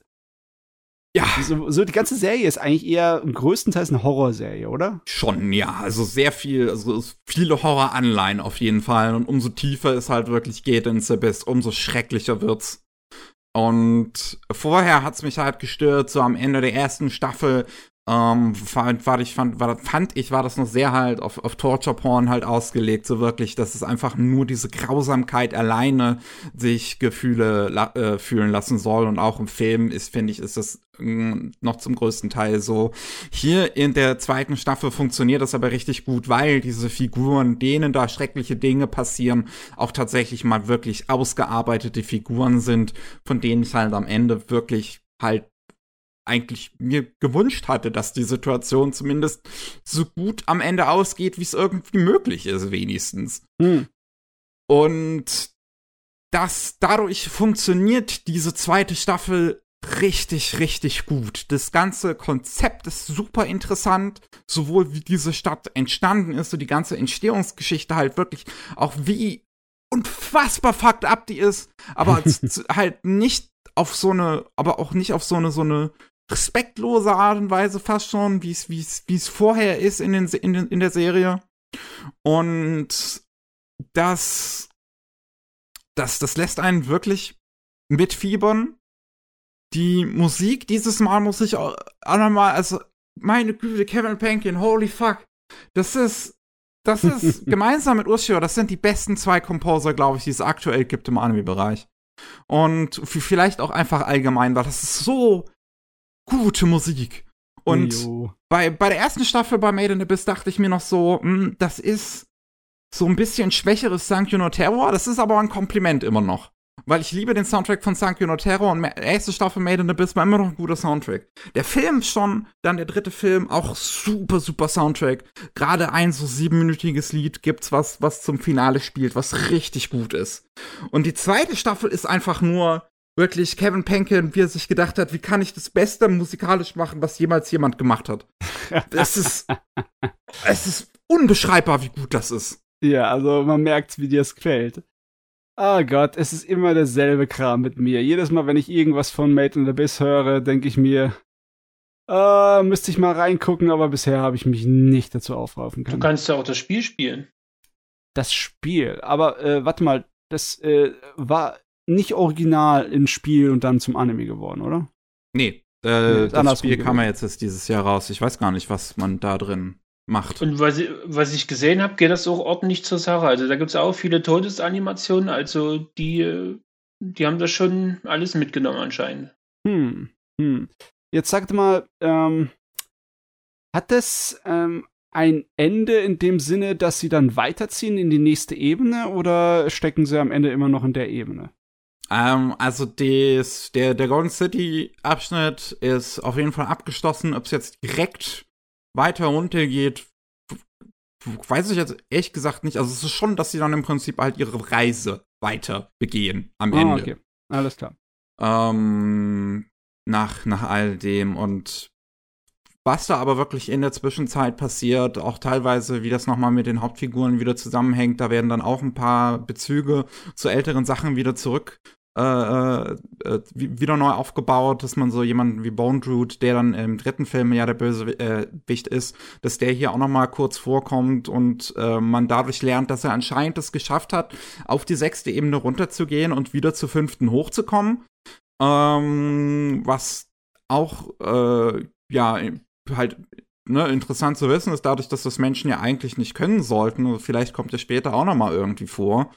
Ähm, und es ist, also mir hat, mir hat es wirklich, ich, ich kann nur sagen, dass es mir echt sehr, sehr, sehr, sehr, sehr gefallen hat. Die, die zweite Staffel diesmal. Da sind einige wirklich starke emotionale Momente dabei, die mich echt gekriegt haben. Ähm, und, und wie gesagt, den Soundtrack, ich, ich, ich höre den gerade rauf und runter, weil der so abartig gut ist.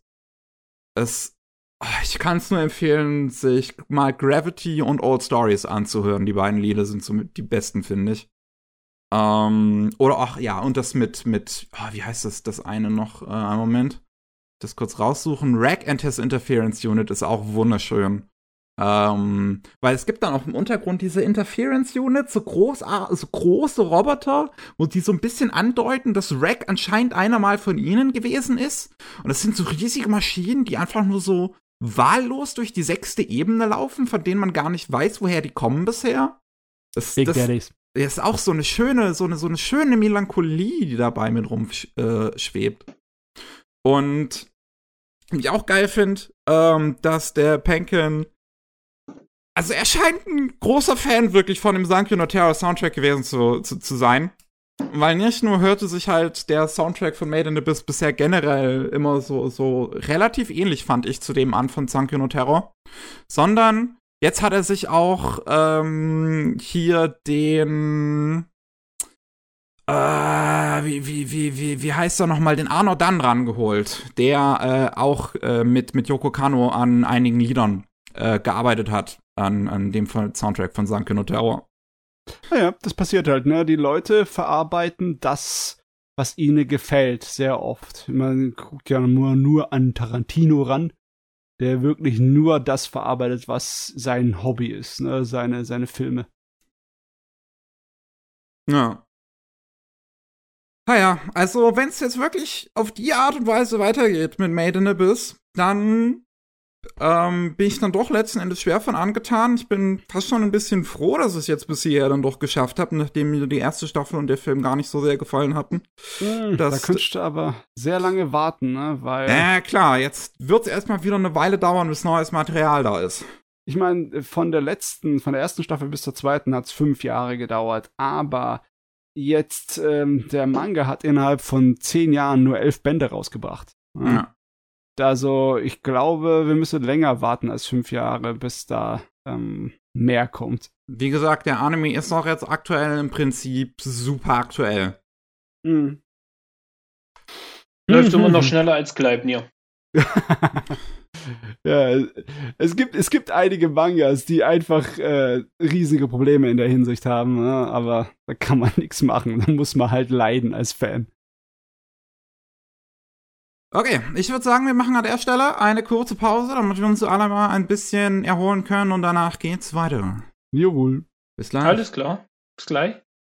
Willkommen zurück beim 198. Anime Slam Podcast, der vorletzte in diesem Jahr. ja, und ähm, jetzt war ich dran. Matze, du, Matze, du bist jetzt dran, genau. Ja, die Saison, die Saison muss bedient werden.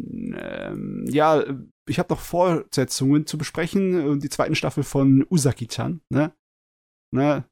Usaki-chan wants to hang out. Das ist ja, äh, fällt unter dieses kleine Subgenre von äh, äh, romantischen Komödien, wo das Mädel den Haupt, den Jungen die ganze Zeit triezt, ne? Obwohl das ist weitaus weniger ähm, so aufwendig oder irgendwie, ähm, also es ist nicht unbedingt dasselbe äh, wie zum Beispiel bei äh, der Nagatoro oder bei äh, der Takagi, ne, diese zwei anderen Serien mit diesem äh, Konzept, sondern es ist eher simpel gemacht. In der zweiten Staffel geht es viel weniger auch darum, wie die zwei sich irgendwie das Leben schwer machen, sondern um die Romantik. Das ist eigentlich 100% die ganze Zeit nur äh, die Charaktere kommen in Szenen, die sie in Verlegenheit äh, bringen und man kann als Zuschauer sich richtig drüber amüsieren. Es ist Schadenfreude die Serie, also romantische Schadenfreude die Serie. und ich finde, das fast funktio funktioniert ziemlich gut. Aber ja, das äh, man sieht schon jetzt, wie das auf ein vorhersehbares Finale hinausläuft. Es ist, äh, da ist nichts irgendwie außergewöhnlich an der Serie, aber sie ist sehr unterhaltsam. Unsere zwei da. Ein Ding, mit dem die andauernd spielt, ist natürlich das, das Typische in romantischen äh, Beziehungen und romantischen Komödien, die Missverständnisse. Obwohl hier sind es nicht die dramatischen Missverständnisse, die die zwei einfach davon abhalten, äh, zusammenzukommen. Nee, es ist einfach nur die, die albernen Missverständnisse vom Umfeld, ne? Zum Beispiel ihre Mutter von der Usaki die hat andauernd kriegt die es irgendwie in den Kopf, dass unser Hauptcharakter doch sie verführen will und die ihre Tochter nur dazu benutzt, um an sie ranzukommen. So ein kleines bisschen Ego-Probleme, Madame.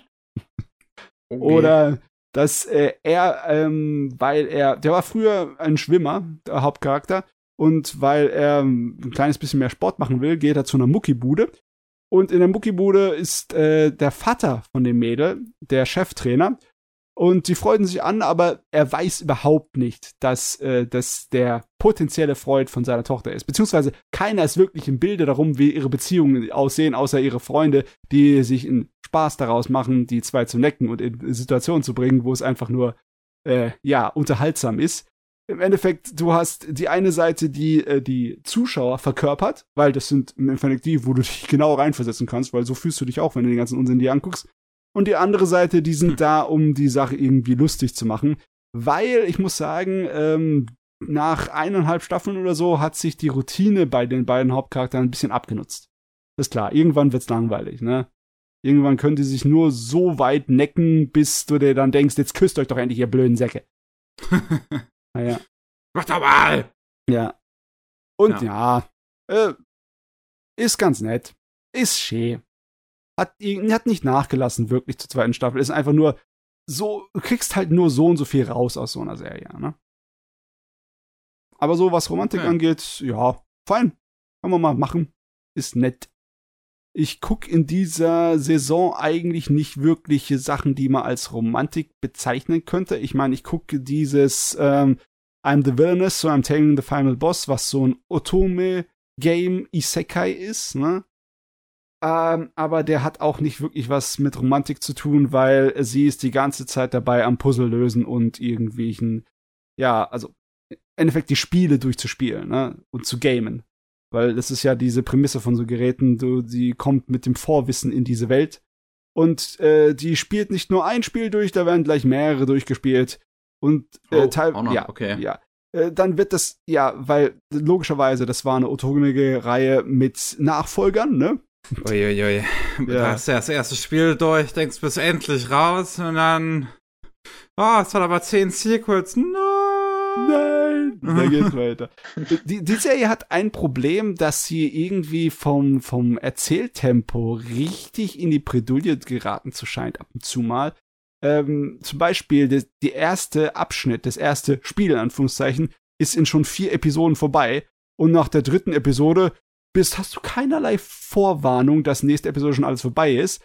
Und die macht, die tut es einfach so im Maschinengewehrfeuerrhythmus abhandeln, Mhm. weißt du? So, ah ja, äh, wir brauchen den Klim äh, das Höhepunkt, ne? Hier ist Climax angesagt und äh, ich muss das lösen und pum, da ist die Sache erledigt. es, ist, es ist, wirkt sehr überstürzt dann teilweise. Okay. Ja.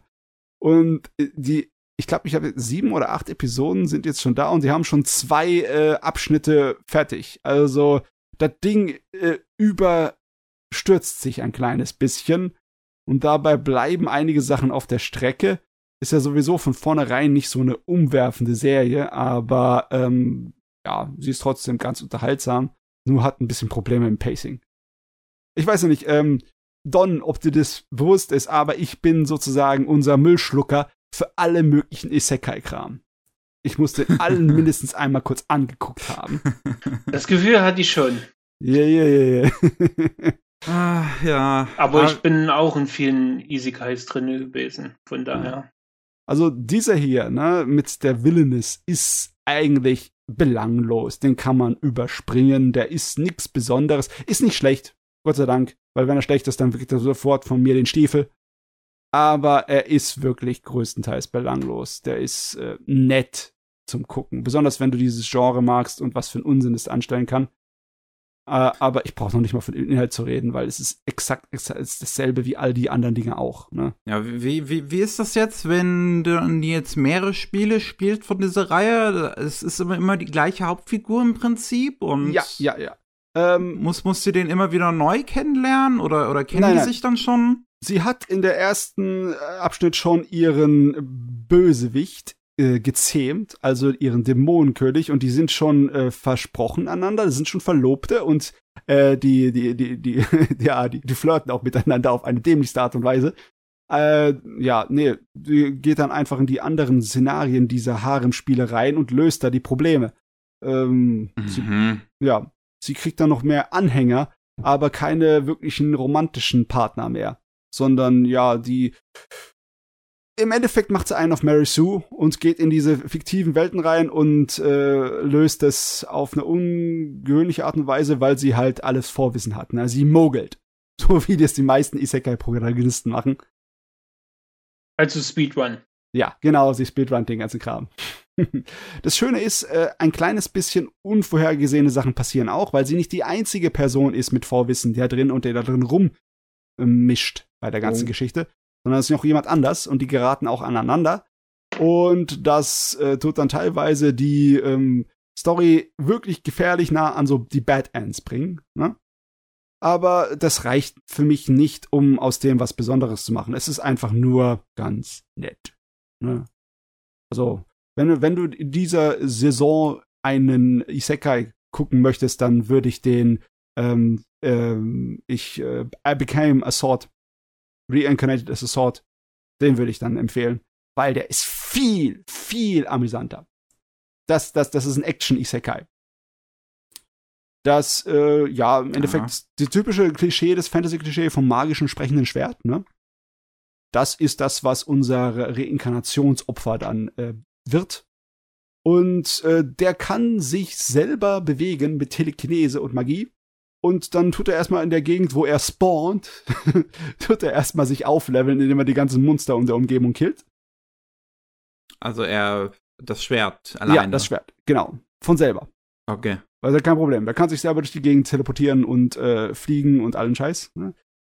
Er findet dann, äh, die Story fängt dann richtig los, als er seinen äh, ähm, ja, Meister findet. So ein kleines Katzenmädel, die von einer Rasse ist in dieser Fantasy-Welt, die einen großen Nachteil haben. Sie können sich nämlich nicht entwickeln. Sie können äh, keine stärkeren Formeln annehmen als ihre so Bestiencharaktere. Und sie können leveln, wie sie wollen. Sie bleiben im Endeffekt so ein Anfangscharakter. So ein, so ein Billigvieh. Mhm. Aber sie kann die Fähigkeiten, die des, unser Schwertkollege sich angesammelt hat, seine Erfahrungspunkte und seine ganzen Kram, kann sie teilen mit ihm. Und das macht sie relativ nützlich. Und sie ist unglaublich darauf versessen, dass sie den Fluch ihrer Rasse brechen kann und will unbedingt aus sich selber was machen. Ein richtigen Abenteurer. Ja, und dann gehen die zwei los und äh, geht's ums stärker werden. Und es ist eine sehr, sehr spaßige Fantasy-Action-Angelegenheit, besonders was den Action-Faktor angeht. Da, da haben sie wirklich die Mühe gemacht. Bisher ist die Serie konsequent, andauernd auf hoher Qualität. Besonders derjenige, der die Schwertkampfszenen animiert hat, der hat recherchiert und Ahnung. Das ist, ich meine, es ist zwar nur so ein typisch dämlich designtes Fantasy-Sword, dass das in Wirklichkeit nie funktionieren würde, aber ähm, die versuchen trotzdem so ihr Bestes damit zu tun, dass das Gewicht von so einem Schwert und die Art und Weise, wie es geschwungen wird und wie es bewegt wird, dass das realistisch und nachvollziehbar wirkt. Und das machen sie cool. Das Schwert ist ziemlich groß. Hält ihr das dann auch an einem Ende fest? Ja, also, ja. So, so, so an, an, an beiden Enden dann irgendwie, wie er das damals gemacht hat? Das, das, das, hier, das hier ist nicht so, so eine Lanzenschwertwaffe wie so, eine, so ein, so ein Söldner-Großschwert, sondern das ist so ein typisches Fantasy-Zweihändergerät. Und damit kämpft die auch so. Aber sie machen sich ein kleines bisschen Mühe, damit ihren Spaß zu haben. Zum Beispiel, wer mal wirklich irgendwie sich mit Schwertkampf auseinandergesetzt hat, weiß, dass so Schwertkampfscheiden, die auf dem Rücken getragen werden, völlig für die Katz sind. Du kannst dein Schwert nicht aus so einer Rückenscheide rausziehen. Das geht nicht. Wenn du deinen Arm hochziehst, dann bleibt immer ein Stück davon in der Scheide hängen. Du kriegst es nicht raus. Hm. Das ist Blödsinn. Und äh, das machen die, aber die sind sich dessen hier bewusst. Und dann haben sie wirklich eine Szene eingebaut, wo sie sich so rüberbeugt, dass das Schwert sozusagen über ihren Kopf schon rausrutscht und dann der, die, die Schwertscheide so, sich am Ende so ein bisschen öffnet, damit es rausziehen kann. also lauter so kleine Details sind da drin, die das Ding irgendwie sehr lustig machen. Ansonsten ist es äh, die typische Isekai-Sache mit äh, sehr vielen rollenspielmäßigen äh, Regeln in dieser Welt und im ganzen System von Abenteuern und Gilden und etc. und Dungeons, die ihre eigenen Regeln besitzen. Aber äh, ich finde es sehr unterhaltsam. Ist sehr schöne Fantasy-Kost. Hat es wenigstens ausgebautes äh, Wordbuilding? Es Weil ist ein bisschen, ja, ein wenig besser ja? ausgebaut als bei dem sonstigen Durchschnitt. Also zum Beispiel, wie, wie Dungeons funktionieren, ist ganz interessant. Das ist im Endeffekt, dass zufällig ein Dungeon Master äh, sozusagen äh, sich entwickeln kann. Und der Dungeon kreiert sich durch magische Art und Weise dann selber mit dem Dungeon Master als Zentrum. Und solange der lebt, samt dem Kern des Dungeons, äh, wird der Dungeon so langsam immer stärker und es zieht immer mehr Magie und Monster an.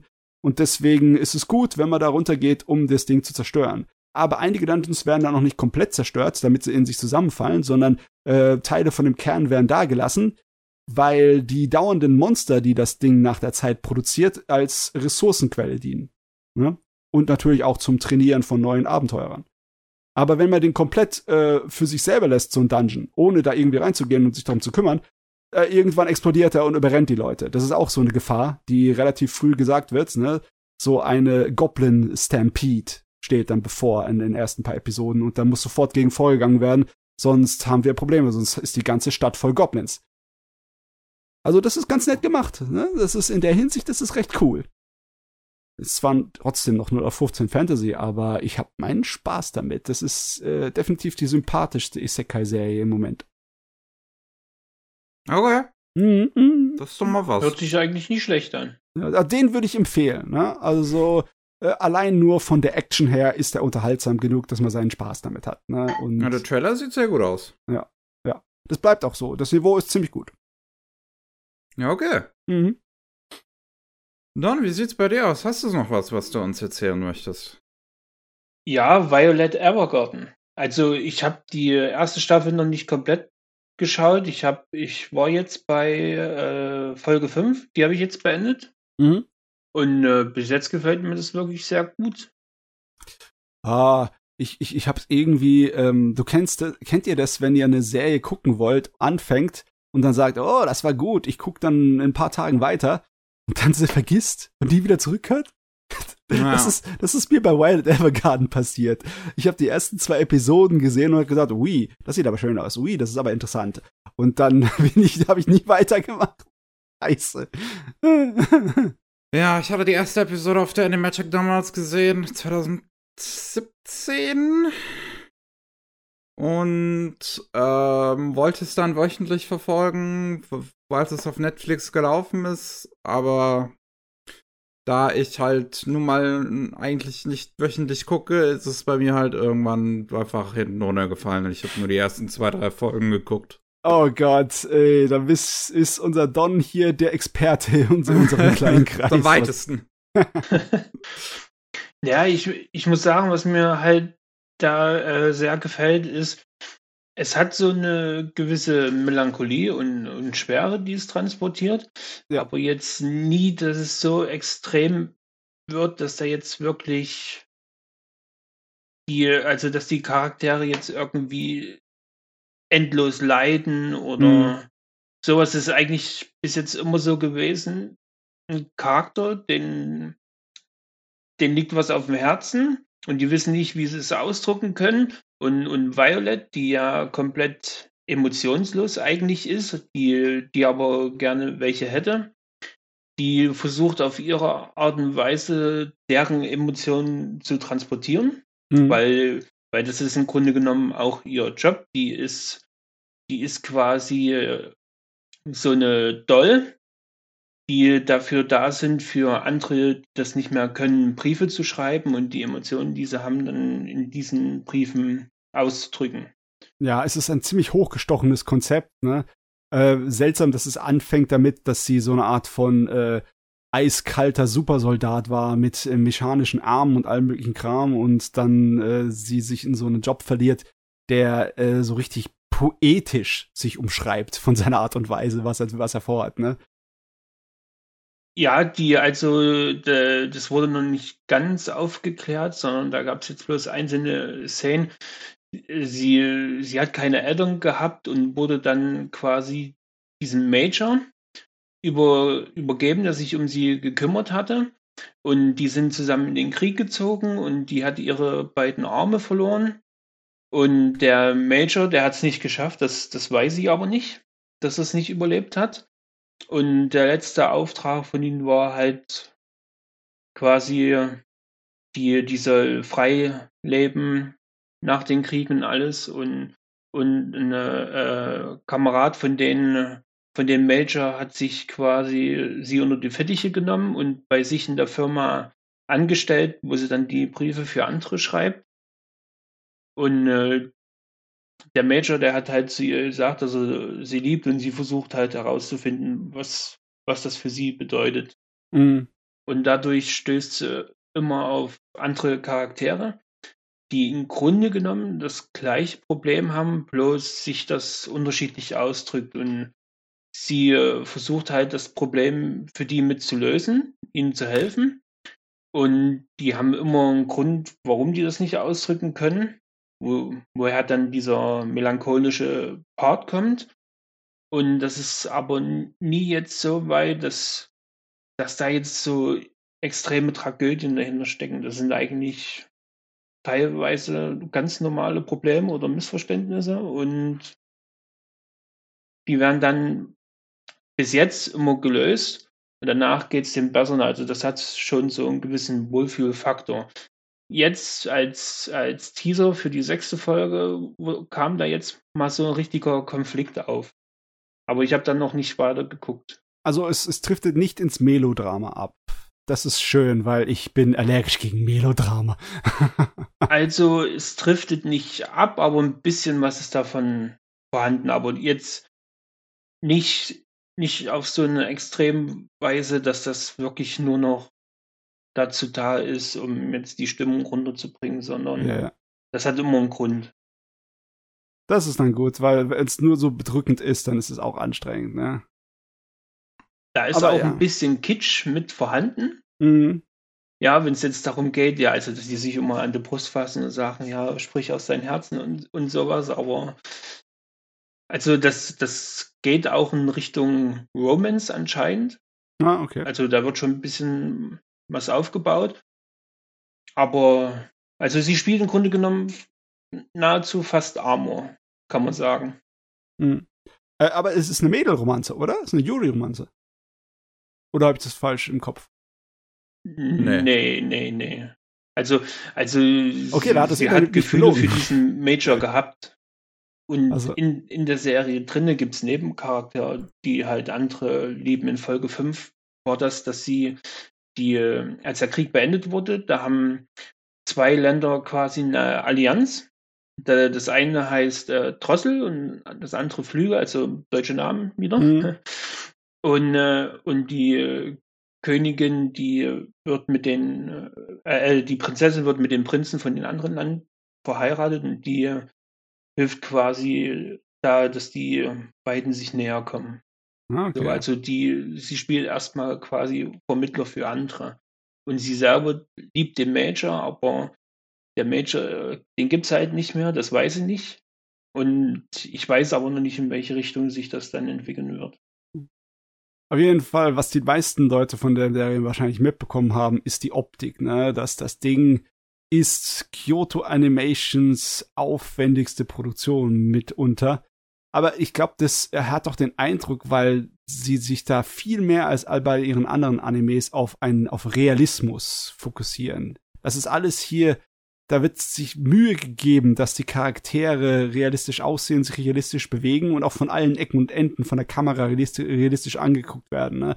Also wenn du dann siehst, zum Beispiel, wenn sie sich bei einer Tanzszene drehen, dann ist das alles perspektivisch so korrekt wie möglich.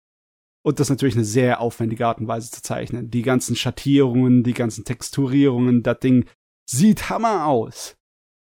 Da gibt es einen, einen Shot, der ist, äh, den, der ist, glaube ich, schon in äh, Folge 2 zu sehen, wo, wo sie zum allerersten Mal quasi an der Schreib, äh, Schreibmaschine rangeht, Hm? sich die Handschuhe immer, also sie zieht sich die Handschuhe immer mit den Zähnen ab und äh, sie, sie stellt ihren mechanischen Arm neu ein. Und der, der Shot, wie das quasi von, von der Hand hoch zum Arm geht, zum, zum Ellenbogen, wo die dann an dieser Mechanik treten, einstellt, das sieht ri- richtig gut aus. Ja. Das ist Charakteranimation, das ist äh, schauspielerische Arbeit mit Zeichnungen, die wirklich ihresgleichen sucht. Ich weiß gar nicht, ob das Kyoto wieder auf dieses Niveau kommen wird in den nächsten Jahren. Das ist schwer wieder zu erreichen. Das Problem ist auch, dass ihnen ein gutes Stück an Personal fehlt, ne? Nach dem Feuerunfall da. Ich weiß es jetzt gar nicht, wie es Hm. aussieht mit der Produktion. Ich weiß nicht, wie viel von den Studios äh, dafür verantwortlich waren. Äh, ich hab's nicht im Kopf. Weißt du das ausfindig, Mickey? Ich weiß jetzt auch nicht, welches Studio Violet Evergarden gemacht hat. Ähm, aber die. Oh, lass mich überlegen. Der Brand war bei Studio 1, oder? Ja. Ja, bei dem alten. Und Studio 1 hatte zu dem Zeitpunkt, glaube ich, die müssten in der Pre-Production für die zweite Staffel von Kobayashi's Dragon Maid zu dem Zeitpunkt gewesen sein. Ja, stimmt, stimmt. Es kann, es kann sein, dass es gar nicht äh, dieselben Leute waren, die daran gearbeitet haben. Aber man kennt das beim Anime-Geschäft, ne? Äh, es ist nie ein einziges festes Team, da wird immer sich Hilfe geholt und ich bin mir sicher, dass dann Kyoto Animation bei Kyoto Animation sich erstmal Hilfe holt, ne? da werden Ja. wahrscheinlich eine ganze Menge äh, Hände dabei sein bei der Serie gewesen.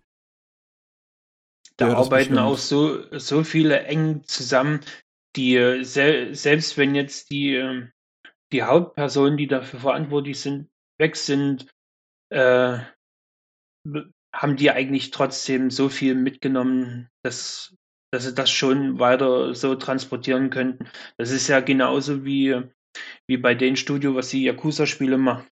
Ja. Nagoshi ist ja auch jetzt weg, aber ich glaube nicht, dass die Qualität jetzt drunter leiden würde.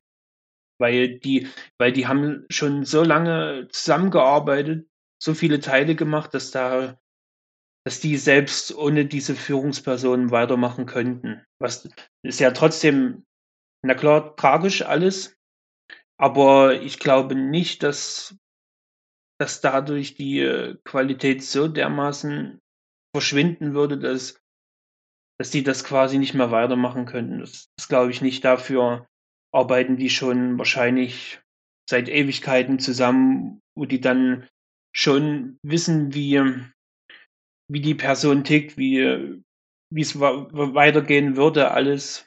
Mhm. Aber das, das ist natürlich von Fall zu Fall anders. Ja. Jetzt hier Berserk wird ja auch weitergemacht. Und genau, da ist genau. natürlich auch die, die Angst, wie kann das so weitergehen? Aber ich glaube, wenn man wirklich so lange mit den Leuten zusammenarbeitet, das sind ja auch gerade diese Führungspersonen, die man wirklich kennt, die haben auch den Anspruch, dass sie wirklich sehr eng mit ihrem Team zusammenarbeiten, um ihre Vision durchzusetzen. Und ich glaube, da, da wurde schon so viel zusammengearbeitet, dass man da schon weiß, wie es weitergeht. Ja, also ich, ich, ich, ich, ich hoffe natürlich auf eine äh, leuchtende Zukunft für Kyoto Animation, weil das Studio kann die japanische Anime-Landschaft nur bereichern. Entweder mit Animes oder mit Talent. Ich meine, Naoko Yamada, dass die, die in die, äh, in die Anime-Landschaft gebracht haben, das hat natürlich nur Positives bewirkt für uns alle, ne? Vor allem für mich, ja. ja.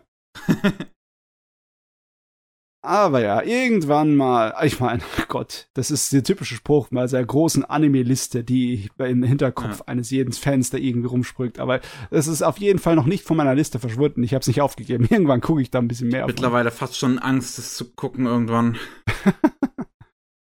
also ich kann wirklich sagen, ich habe ich hab ne, da keine Erwartungen gehabt, weil ich das ja vorher auch nicht gekannt hatte.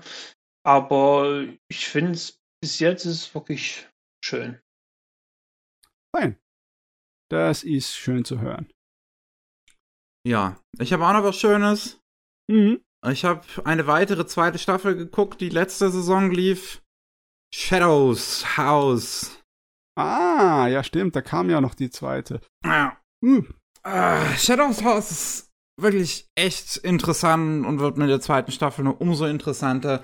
Ähm, ist ja, es, es geht ja darum, dass das Ganze in dem sogenannten Shadows House spielt, wo ja Schattenwesen leben, die irgendwie aus Ruß bestehen oder zumindest absondern und ähm, an deren Seite sogenannte Living Dolls sind, die ja die Dreck wegmachen und das auch machen müssen, weil wenn der Ruß zu lange irgendwo verweilt, verwandelt äh, er sich gebündelt in ein Monster.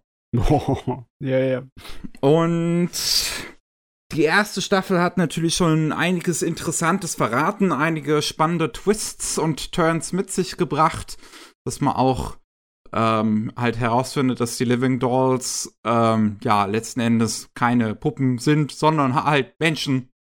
Ähm, und man sich eigentlich tatsächlich Sorgen machen sollte um deren Leben, aber ja, weil ihnen das halt so indoktriniert wird, dass sie keine Menschen seien, ähm, gehen sie halt da auch davon aus, dass sie im Prinzip ersetzbar und wertlos sind, mhm. dass sie ja halt auch letzten Endes irgendwie sein sollen.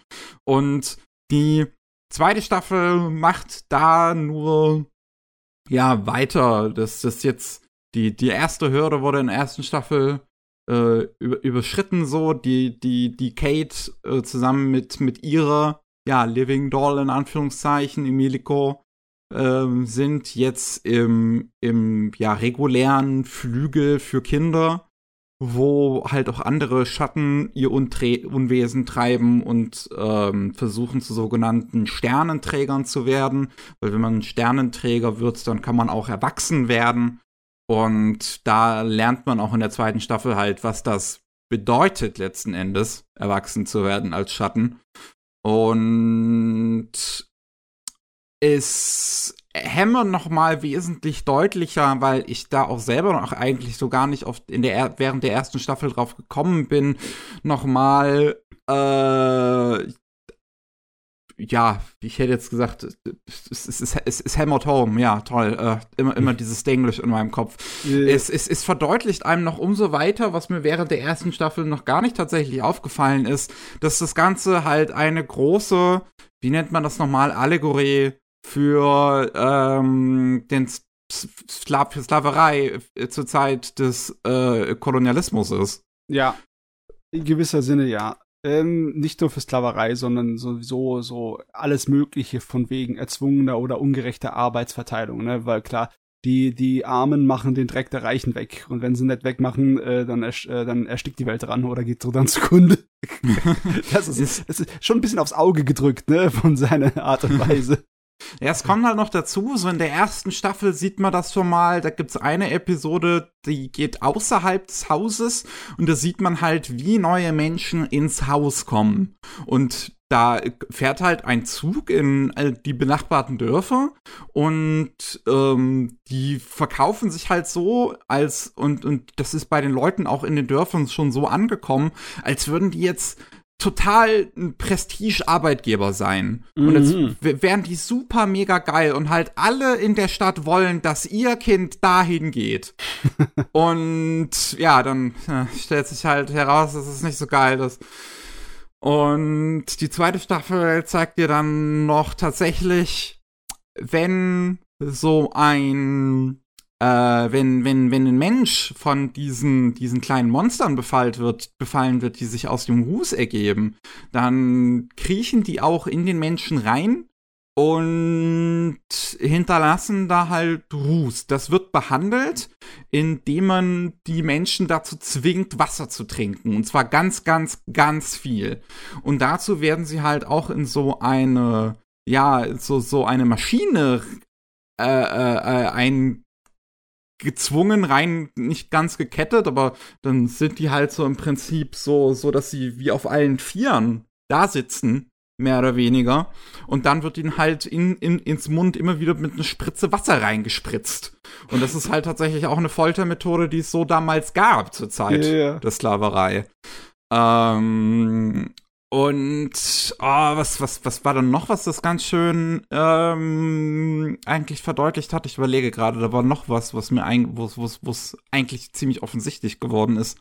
Aber das fällt mir jetzt gerade gerade nicht mehr ein. Aber das macht es auf jeden Fall ganz interessant, dass es ähm, die, diese, diese, diese Sklaverei-Allegorie äh, mit sich trägt und dabei aber immer noch eine wirklich super interessante Story erzählt, die immer wieder mit wirklich spannenden Twists daherkommt, aber und und diese diese Spannung sich halt wirklich einzig und allein durch diese Erzählung und die Dialoge trägt. Es passiert halt actionmäßig so gut wie nichts. In der hm, zweiten. Staffel passiert im Prinzip sogar noch weniger als in der ersten so rein actionmäßig, weil in der ersten hast du wenigstens noch diese Prüfung gehabt. Äh, in der zweiten hast du halt am Ende wirklich mal, dass es zu einer Art Kampf kommt. Aber der Rest ist alles Dialoge und alles äh, überlegen und herumprobieren und, und dieses, dieses Haus weiter erkunden. Und das ist wirklich, wirklich spannend. Das erinnert mich an sowas wie, ähm, wie heißt es nochmal? Das hatte bereits einen Film bekommen. Das hat auf Netflix nochmal eine Serie bekommen. Äh, das Haus der schrecklichen Dinge irgendwie. Äh, das weiß ich jetzt nicht, was du meinst. Das ist so eine Horrorserie. Scheiße. Aber auf jeden Fall, es hört sich an eher wie so ein Theater- oder Bühnenstück, ne? Wo du nicht unbedingt äh, mehr zeigen musst als Charaktere, die zueinander schauspielern und agieren und ihre, äh, äh, ja, ihre ja, Dialoge auch sagen. Es ist sehr kammerspielmäßig im Prinzip. Das ist, ähm, das ist ja wirklich nur in diesem Haus eigentlich alles stattfindet und auch nur noch mal zusätzlich im Kinderflügel von diesem Haus. Und das, ja, finde ich, ist, ist, ist, ist sehr spannend, den halt wirklich den ganzen Dialogen zu folgen. Es ist super gut durchdacht. Ähm, und deswegen kann ich es wirklich, wirklich, wirklich nur empfehlen. Ich weiß gerade immer noch, wie das heißt. Scheiße, Mann. ist natürlich auch etwas, das funktioniert mit dem Medium Anime, weil ähm, Anime-Figuren zeichnen sich auch daraus aus, dass ihre Silhouette einfach zu lesen ist. Und diese schwarzen Mädels bestehen ja eigentlich nur aus Silhouette, ne? Die haben, sind ja nur komplett schwarz. Da werden auch oh, keine Schattierungen ja. oder sonst was gezeigt, ne? Ist dann teilweise interessant, wie dieses optisch lösen, ne? Dass die, die Mädels öfters mal äh, entweder vor hellen Hintergründen stehen lassen, wie zum Beispiel Fenstern, oder wenn sie sie nicht vor hellen Hintergründen stehen lassen, sondern äh, von irgendwas Dunklem, dass es dann vielleicht eher bedrohlicher wirkt, ne? Das hört sich fast schon wie eine Visual Novel an. Ja, könnte man eigentlich auch sagen. Ne? Äh, interessiert, äh, interessanterweise ist es von, von der Art und Weise, wie äh, wenig Action da drin passiert und alles Dialog ist, hört sich's auch so an, als könnte es eine Visual Novel Umsetzung sein. So ein bisschen, ja. ja. Obwohl, Kennt ja. ihr der, äh, der Haus im Vater Morgana? Die Visual Novel? Ich, ich, ich habe schon sehr oft davon gehört, zumindest. Ja, aber ich, ich habe so gut wie keine Visual Novels gespielt. Ich habe das früher mal ein paar gemacht, aber ähm, bin ich relativ schnell von abgekommen wieder. Oh, der, also der Haus und Vater Morgana ist wahrscheinlich die Visual Novel, die am besten bewertet ist. Die ist, glaube ich, bei mittlerweile ist sie, glaube ich, bei 99. Wow, das dürfte auf mir der Kritik wahrscheinlich mit einer des bestbewertesten Spiele sein, ne? Ach du meine Ja, okay. aber das ist, glaube ich, von den Machern, die Umineko gemacht haben. Ist das, glaube Nee, nee. Nicht? Also zumindest nicht von dem Autor. Lass mich ah, mal ich kurz hatte, Ich hatte das, glaube ich, immer so im Kopf gehabt. Auf jeden Fall, ich hatte, ich hatte das auch gespielt gehabt. Und äh, das, geht, das geht richtig lange. Und die, die Musik, die ist auch der Hammer. Und die, ähm, das geht auch in, äh, in so einer richtigen, ja, fast schon Horrorrichtung dann später. Und äh, wie das aufgebaut ist, das ist, ja, das ist ein bisschen so wie, wie, wie Cloud Atlas, so in der Art. Also ah, du, okay. du gehst in verschiedene Epochen, mhm. gehst du. Du wirst quasi von, von so einer, also du kommst in so ein unbekanntes Haus und du wirst dann von einer Maid dann äh, durch die Epochen geführt und erlebst die Geschichte von anderen Menschen. Ah ja, aber im Endeffekt, ja, deswegen, jetzt verstehe ich, warum das sich daran erinnert, weil du hast ja auch eher in diesem ähm, Shadow House so eine Villa, eine große, so ja. eine richtig schöne, prunkvolle. Und ja, das spielt anscheinend in derselben Sorte von äh, Gegend dann, ne? in derselben Sorte von äh, Ja, könnte man schon so sagen. Die Bühne, die Bühne, die Bühne. Boah, ja, ich sehe seh gerade hier, Metacritic ist was zum Geier. ist, das, äh, ist die Frage, ist das von den Fans überrannt oder ist das Ding einfach so überzeugend? Also von dem, was ich gespielt habe, kann ich sagen, ist schon richtig gut. Uh, okay. Nice. Dabei ist das schon zehn Jahre alt. Huh. Da kam, glaube ich, auch ich weiß nicht, ob das jetzt ein Nachfolger ist oder ob das ein Spin-off ist. Also da gibt es noch mehr davon. Hm. Ich sehe auch, das hat lange gedauert, bis das wirklich groß wurde. Das wird dann erst hier äh, 2019 auf die Konsolen übergebracht zu PlayStation 4 und dann zur Nintendo Switch erst 2021. Hat zwar davor schon auf den japanischen Handhelds was bekommen, aber das hat eine Weile gedauert, bis sich's verbreitet hat. Ein Slowburner, hä?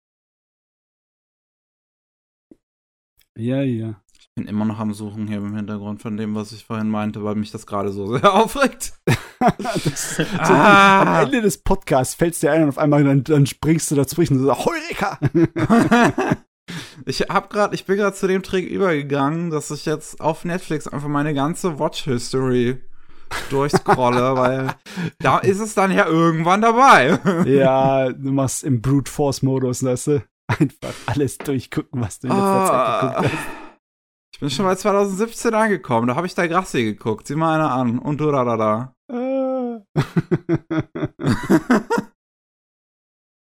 äh, ähm, ich, ich, zu Shadows House, also möchte ich jetzt so gar nicht mehr so viel sagen tatsächlich, weil es ist ja jetzt schon die zweite Staffel Ähm, wir sind jetzt insgesamt 25 Folgen halt da mit, zusammen mit der ersten, können wir alles auf Crunchyroll gucken. Wie gesagt, spannender Thriller, interessante Allegorie, immer wieder coole Twists und äh, wenn man da äh, halt mit klarkommt, dass das halt so ein langsames Gerät ist, wo halt wirklich nicht viel passiert, dann ist man, äh, hat man eine spannende Reise vor sich.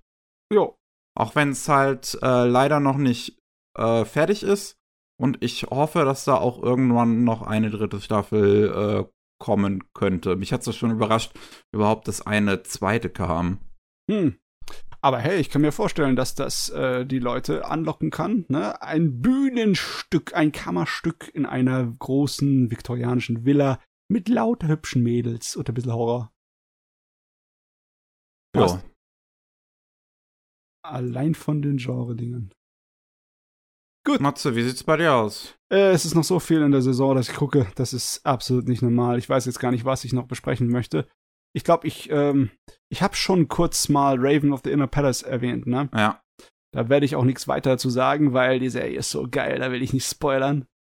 Ah, das kann sowas von an meinem eigenen persönlichen Geschmack hängen, aber ich finde die absolut fantastisch. Das ist für mich ein Highlight. Ein absolutes. Nice. Ja. Ein weiteres Highlight, äh, wo die Leute wahrscheinlich einfacher dazu überzeugen sind, meiner Meinung zu sein, ist Bocce the Rock. Oh ja. Ja, das ist unsere Musikkomödie, unsere laufende, oder beziehungsweise, ich würde es, es ist, man kann es als Drama bezeichnen, aber es ist nicht so dramatisch, es ist mehr auf Spaß gemacht.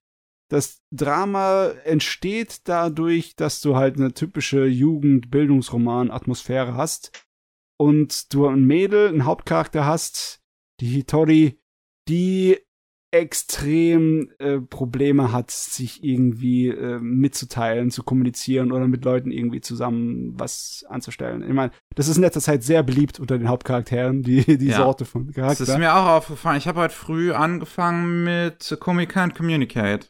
Ja. Und ich finde, das ist ein interessantes neues Genre, was sich hier ergibt mit Social Anxiety Comedies. Ja, ich muss aber dazu sagen, bei Komi ist es ja sehr überspitzt, ne? Und auch, ähm, es ist zwar äh, herzlich und es wird nicht einfach so auf die leichte Schulter genommen, das Thema bei Komi, aber es ist größtenteils, sie ist schon eher so ein Anime-Charakter, ne, mit ihrer Art und Weise, wie sie andauernd auf ihre äh, Brettchen schreibt und wie sie sich wunderbar ausdrückt gegenüber dem Zuschauer, obwohl sie kein Wort sagt, ne. Bocci hier, unser Hauptcharakter hier, die ist ein bisschen mehr auf Realismus getrimmt nicht so, dass es einem ähm, bedrückt. Also, wie gesagt, das Ding ist überhaupt nicht melancholisch oder sonst wie. Aber du hast schon einige Szenen, wo es dir tief in die Knochen fährt, weil du, oh mein Gott, ja, so hab ich entweder mich selber irgendwann mal benommen oder ich kenne jemanden, der sich so benommen hat, weil, oh mein Gott, ja, das ist Teenager-Traumatik. Und sie hat auch wirklich Probleme damit, ähm, Sie ist ein Mädel, das irgendwie in der Mittelschule angefangen hat, Gitarre zu spielen. Ganz einfach aus dem Grund, weil äh, ich möchte, dass die Leute mich sehen und dann denken, boah, die ist geil. Ne? Einfach im Sinne von wegen, dass sie äh, damit äh, durchkommt, dass sie damit so Ansehen erregt. Ne? Mhm. Und dann, sie ist halt so schlecht gewesen darin, sich Freunde zu machen und hat sich so sehr aufs Gitarrenlernen verstärkt, jahrelang, dass äh, sie im Endeffekt sich fast schon von der ganzen Welt zurückgezogen hat. Sie ist fast schon so ein Hikikomori, ne? der kaum noch aus ihrem eigenen Trott herauskommt. Und sie lädt zwar schon längere Zeit auf YouTube Videos hoch, anonym, wo sie relativ erfolgreich mit ist, aber äh, sie hat halt ein unglaubliches Problem damit, mit Leuten irgendwie umzukommen und auch vor Leuten zu spielen. Bei sich alleine dann kann sie es rausholen bei Kartenspielen. Das erste Mal, wo sie hier sozusagen durch Glück, ich meine, sie versucht es ja auch selber ein bisschen Anschluss zu finden, aber so durch Glück in diese Band reingerät, wo es dann die Geschichte sich drum dreht. Da äh, das erste Mal, wo sie spielt, äh, als ein andere Bandmitglieder, Mann, du bist richtig scheiße. Und die so, oh, mein Gott. das liegt einfach daran, dass sie ein äh, Lappenfieber ohne Ende hat und nicht Wirklichkeit spielen kann, ne, wenn sie mit den Leuten zusammen ist. Und das ist natürlich logischerweise eine Story, wo es darum geht, dass sie so langsam aber sicher sich selber überwindet, beziehungsweise nicht wirklich überwindet. Ihr Charakter ändert sich nicht irgendwie 180 und sie wird extrovertiert, sondern dass sie einfach damit klarkommt, sich mit Leuten abzugehen, vor Leuten zu spielen und etc. Und es ist eine Mädelsband-Geschichte, das heißt im Endeffekt ist es im Grunde auch süße Mädels tun süße Dinge, aber es ist weitaus besser geschrieben als der Durchschnitt. Und der Hauptcharakter ist wirklich so differenziert und so feinfühlig äh, angegangen und erzählt, dass es wirklich Spaß macht, den Mädels zuzusehen, wie sie ihr auf äh, Richtung Band gehen. Und sie haben es wirklich schwer. Hm. Das ist, äh, es ist sehr schön. Also es geht noch nicht mal so wirklich um die Musik. Also es ist nicht so ein typische Musikerdrama. Es geht viel mehr um allgemeinere Themen. Und deswegen funktioniert das wahrscheinlich auch bei den Leuten so gut und deswegen hat es so gute Bewertungen, weil es einfach äh, sehr viele Leute anspricht in ihrer Art und Weise.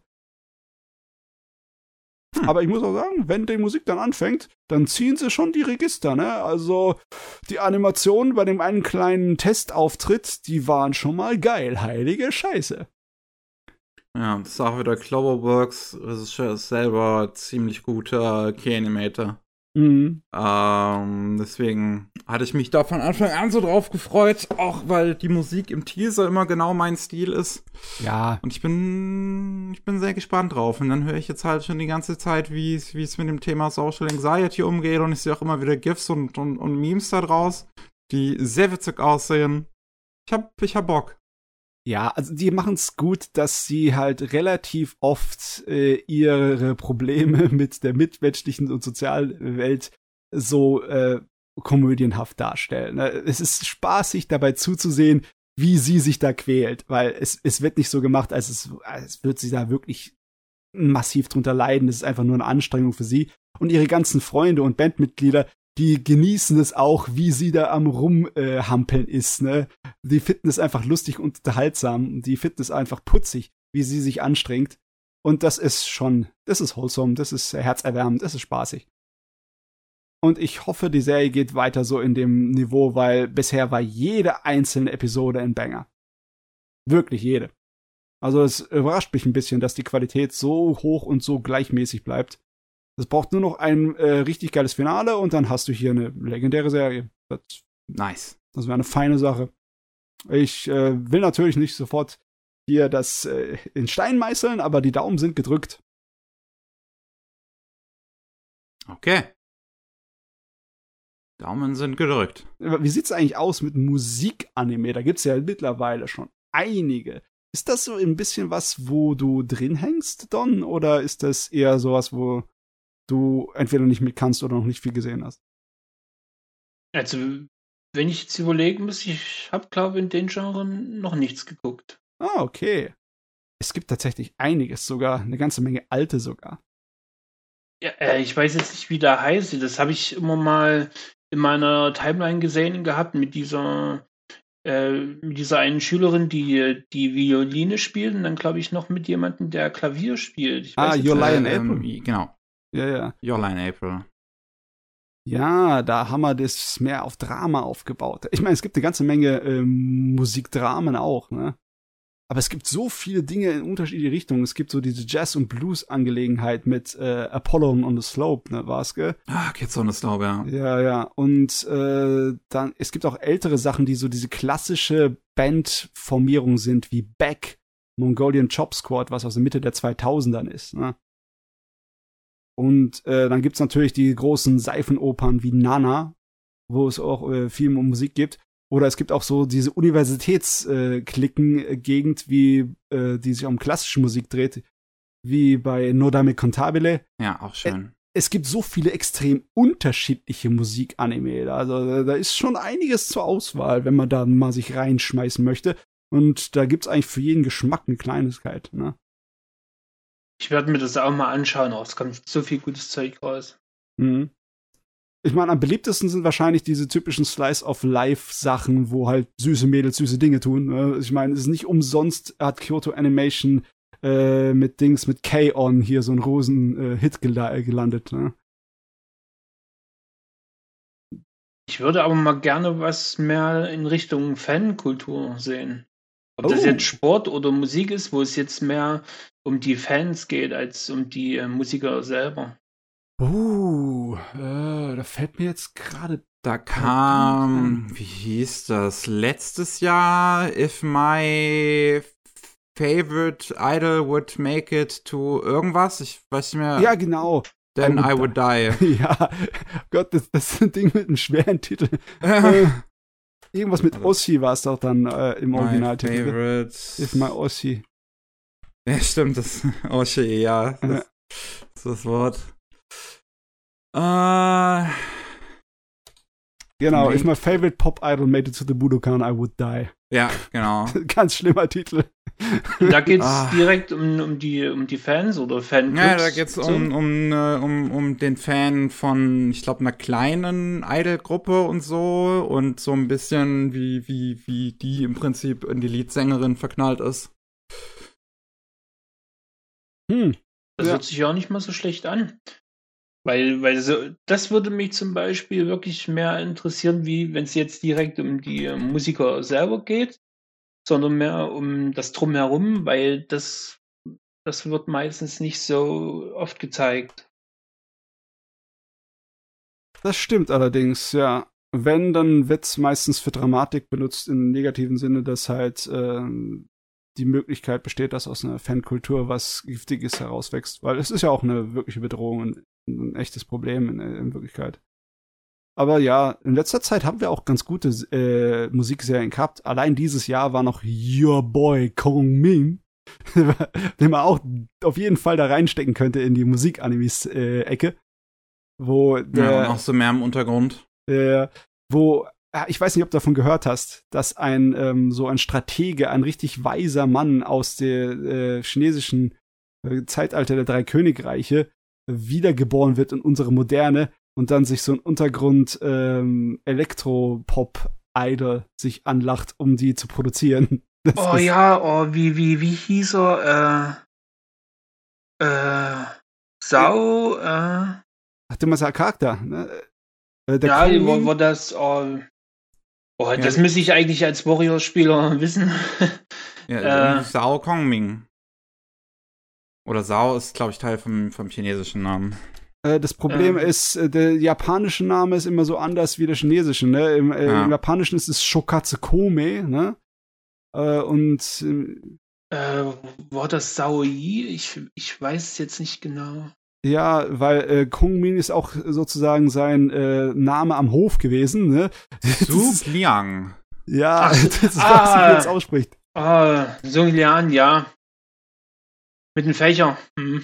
Ja, ja, der mit dem Fächer. Genau. Ja, ich habe den in den Warrior-Spielen gerne gespielt. Dann muss äh, ihm mal zuschauen, wie er Musik macht.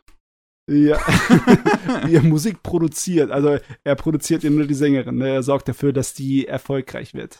Oder beziehungsweise, dass sie ihre Chance bekommt. Es ist sehr spaßig mit anzusehen. Eine sehr unterhaltsame Serie. Ist das der, der Anime, wo der äh, durch die Nachtclubs so rumläuft und aussieht genau. wie so Sugar ja. Daddy? Ja? Genau, der zieht durch die Nachtclubs. Sehr geil.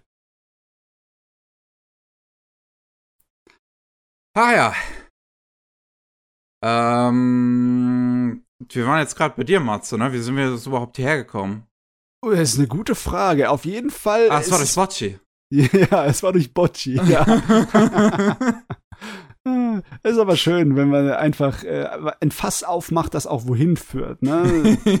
das ist immer sehr angenehm.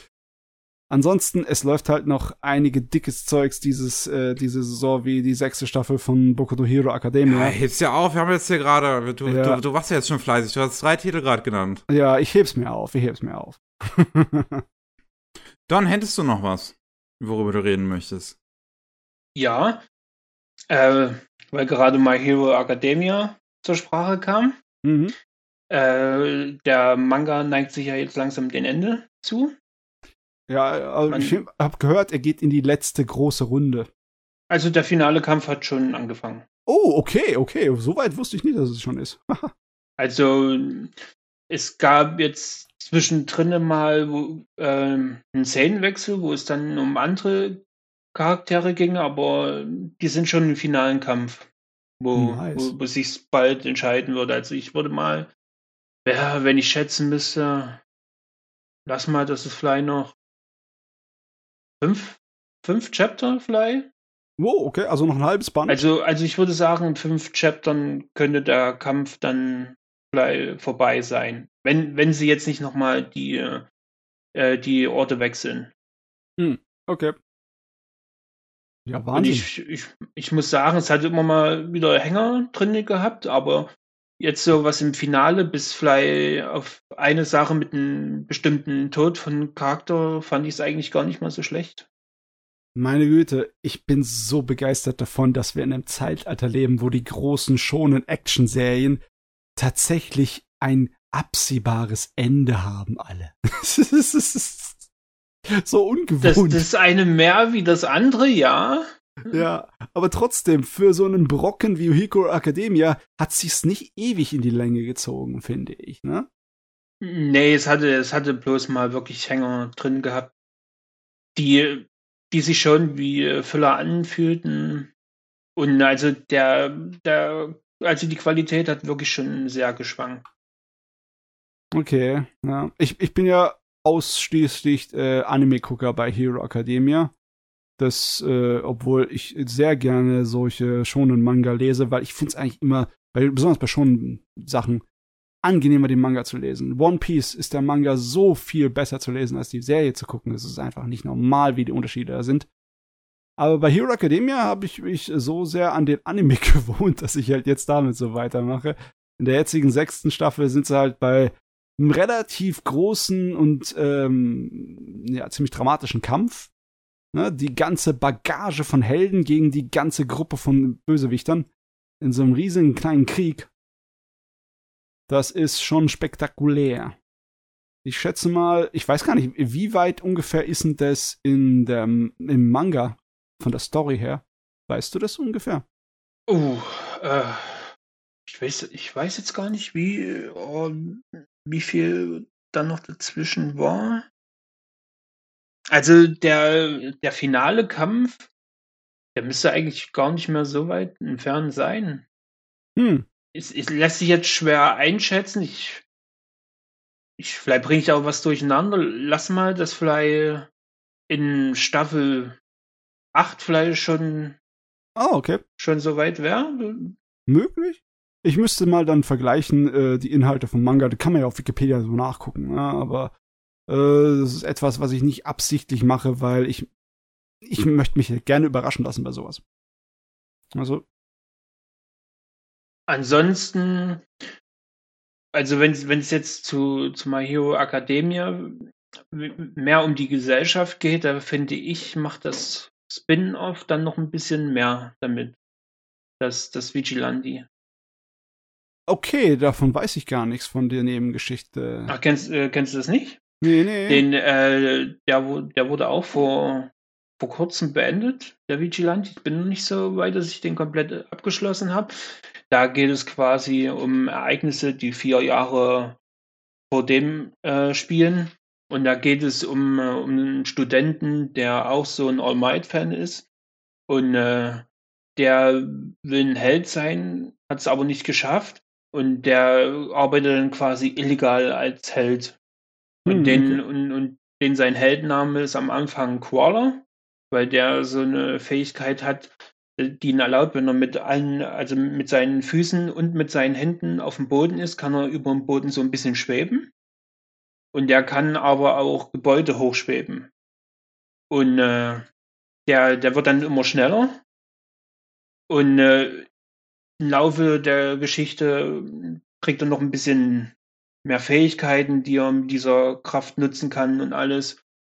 Und äh, äh, eine, die, die quasi mit ihm zusammenarbeitet, Popstep, das ist quasi so eine illegale Idol, die einfach so, so Guerilla-Konzerte macht auf der Straße ah, okay, und viele okay. Fans hat. Mhm.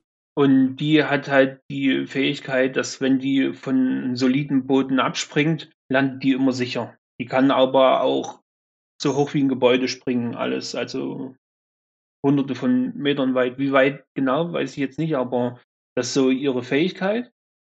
Also quasi wie eine Katze. Ja. Kann man sagen. Äh, super Katze. genau.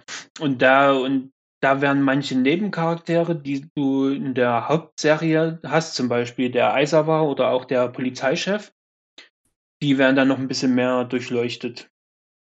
Auch äh, von, von den Bösewichten, die in, in der äh, regulären Serie sind, da gibt es auch ein paar mehr Hintergründe dazu. Da geht es auch um eine Droge, die, äh, also die in, in äh, Staffel 4 war das, glaube ich. Da gab es zwei Drogen, eine, die der Overhaul gemacht hat, die Quirks quasi neutralisieren kann und Mhm. die andere war, die Quirks verstärken kann. Und die, die Quirks verstärken kann, die spielt eine größere Rolle in Vigilante. Hm, Ja, ja. Das Und, äh, Push up. und da geht's halt mehr über dieses illegale Heldentum, wie die Gesellschaft damit klarkommt und so. Also lohnt sich schon, da reinzuschauen. Aber es gibt halt keine, bis, bis auf ein paar Charaktere, die da mehr durchleuchtet sind, die man auch in der Hauptserie sieht, gibt es da keine wirkliche Verbindung zwischen beiden. Ah, alles klar, okay, da kann man also, wenn man das Universum kennt, dann kann man da ohne Probleme reinspalten, da braucht man keine, nicht die Story äh, lang gelesen zu haben. Es ist, äh, also es gibt zwar Überschneidungen, aber an sich ist das in sich geschlossen. Alles klar. ja, ich fand das immer äh, schon lustig, dass äh, ich bin ja, ich glaube, ich liege nicht falsch, wenn ich sage, dass dieser Manga existiert, weil es halt auch äh, so dieses größere Interesse an Comic-Verfilmungen und Comic-Universen gab. Ne, dank Marvel. Oh ja, die Einflüsse sieht man deutlich, besonders die Star Wars Einflüsse, die es hat. Ja. Definitiv. Und in der Hinsicht ist es schon ein gut ausgearbeitetes Heldenuniversum. Ich äh, finde es teilweise auch interessanter als das, was äh, dann aus dem amerikanischen Comics kam, weil das ist dann, das ist dann aus so vielen Einzelstücken zusammengeschustert und zwanghaft in irgendein Gerüst gesteckt, ne? In ein Korsett. Das ist dann äh, manchmal nicht so wirklich überzeugt. Und ich habe auch den Überblick auch gar nicht über den ganzen Kram. Ich weiß, ich habe diese ganzen Marvel-Filme geguckt und ich habe sie verstanden, aber ich könnte jetzt nicht irgendwie die ganzen Fraktionen und Charaktere und alles auflisten. Das wäre einfach so. Uah.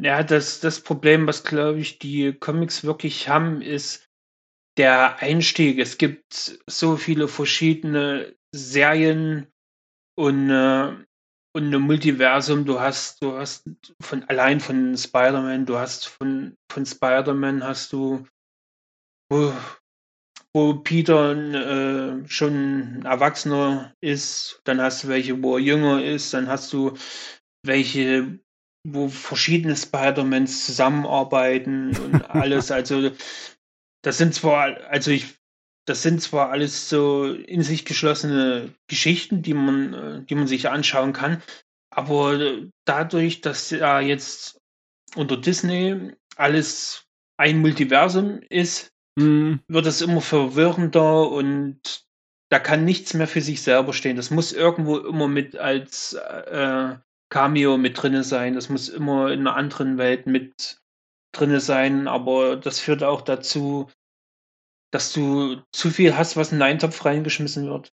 Und Das ja, macht den Einstieg halt umso schwerer. das ächzt unter seinem eigenen Gewicht. So ein Ding, ne?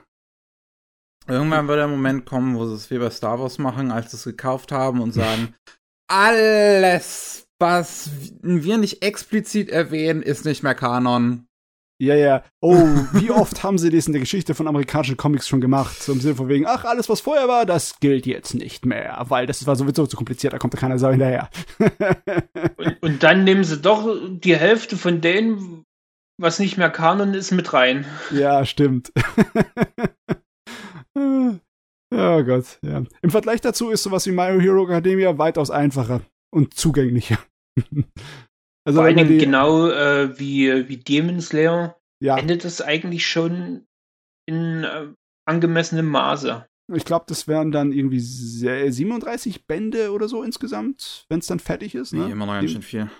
Äh, Schon einiges, ne? Aber My Hero Academia ist jetzt bei Chapter 374. Wie viele, wie viele Chapter hast du in einem Band? ungefähr 10. Zehn. Ja, also 37, Ja. 38 und dann ist es vorbei. Genau. Ja. Ist, ja, es ist ein, r- ziemlicher Brocken. Aber also ja, ich könnte mir vorstellen, dass es vielleicht mit Band 39 oder 40 komplett zu Ende ist. Ja, also sind wir noch mit allen Nebengeschichten und alles aufgelöst und noch ein schönes Ende dran gemacht und alles, ne? Also die, die lösen mittlerweile schon vieles auf. Also ich glaube, bis, bis auf die Haupthandlung gibt es jetzt nicht mehr so viel, was dann noch angesprochen wird, weil die haben jetzt auch äh, Nebencharaktere, die für lange Zeit von dem man nicht wusste, was deren die jetzt ist, haben sie mittlerweile schon mit eingeführt. Jetzt aus der, aus der Klasse, wo Midoriya ist, hier 1a, mhm. da hast du diesen äh, Shoji, der immer diese Maske hat, der mit den äh, Tentakelarmen. Ja, ja. Der, der hat jetzt eine größere Rolle bekommen gehabt, wo, wo, wo damit seine Vergangenheit aufgeklärt ist. Man sieht ihn auch ohne Maske und alles. Oh, okay, okay. Also da, da wird schon mehr mit ihm gemacht. Es kommt also noch was, auf das man sich freuen kann. Schä, schä, schä. Also läuft wirklich. Läuft, läuft. geil, Daumen hoch. ja. Ich meine, muss man irgendwann mal machen, äh, die äh, ganzen Ablöser für die großen drei. Ne? Jetzt, nachdem Naruto im Endeffekt fertig ist, also ja, es ist ja noch der, die Nebengeschichte übrig. Bleach. Naruto läuft irgendwie immer noch. Und ja. ich, wie? Warum? Wer guckt es noch? Das, bis keine Saus mehr haben will, wird es weiterlaufen. ich frage mich, Bleach ist ja jetzt im Moment die äh, aktuelle Serie, wird ohne aus, aus irgendeinem Grund extrem hoch bewertet, aber ich glaube diesen Fan-Euphorie-Wertungen irgendwie nicht. Ich kann es mir schwer vorstellen, dass es auf einmal so geil ist wieder. ich habe es noch nicht geguckt. Ne? Ich habe bloß Plus. gehört, es soll wohl richtig stark animiert sein. Also die Kämpfe sollen wohl richtig gut aussehen, aber ich habe von Bleach überhaupt keine Ahnung. Ich habe das nie geguckt. Mm, okay. Ja, nee, Bleach hat mich äh, ausgezehrt. Das war eine Sorte von schonen Serie, wo ich dann nach, im, nach einem bestimmten Punkt abgebrochen habe, weil ich mir gedacht habe, Gott, ich kann das nicht ertragen.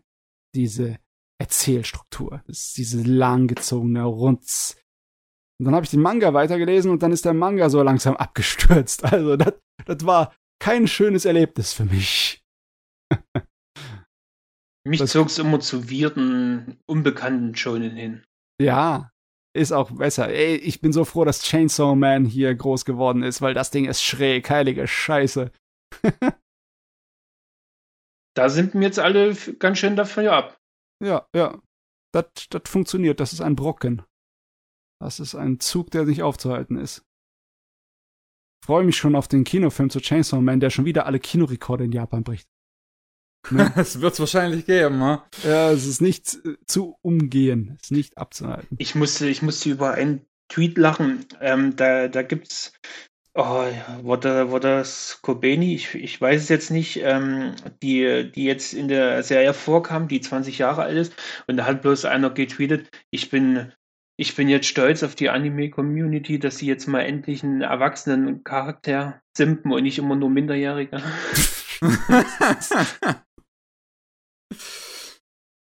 ja, es ist äh, irgendwie was dran. Ja, gut. Gut, äh, so, Dele. Weißt du, ich habe noch eine Kleinigkeit. Eine Kleinigkeit, sehr gut, sehr gut. Sehr gut. Ja, ich bin nochmal auf Netflix gegangen Oh, yes, yes. Und da ist ja jetzt äh, vor. Wow, schon wieder, schon wieder eine Weile her sogar.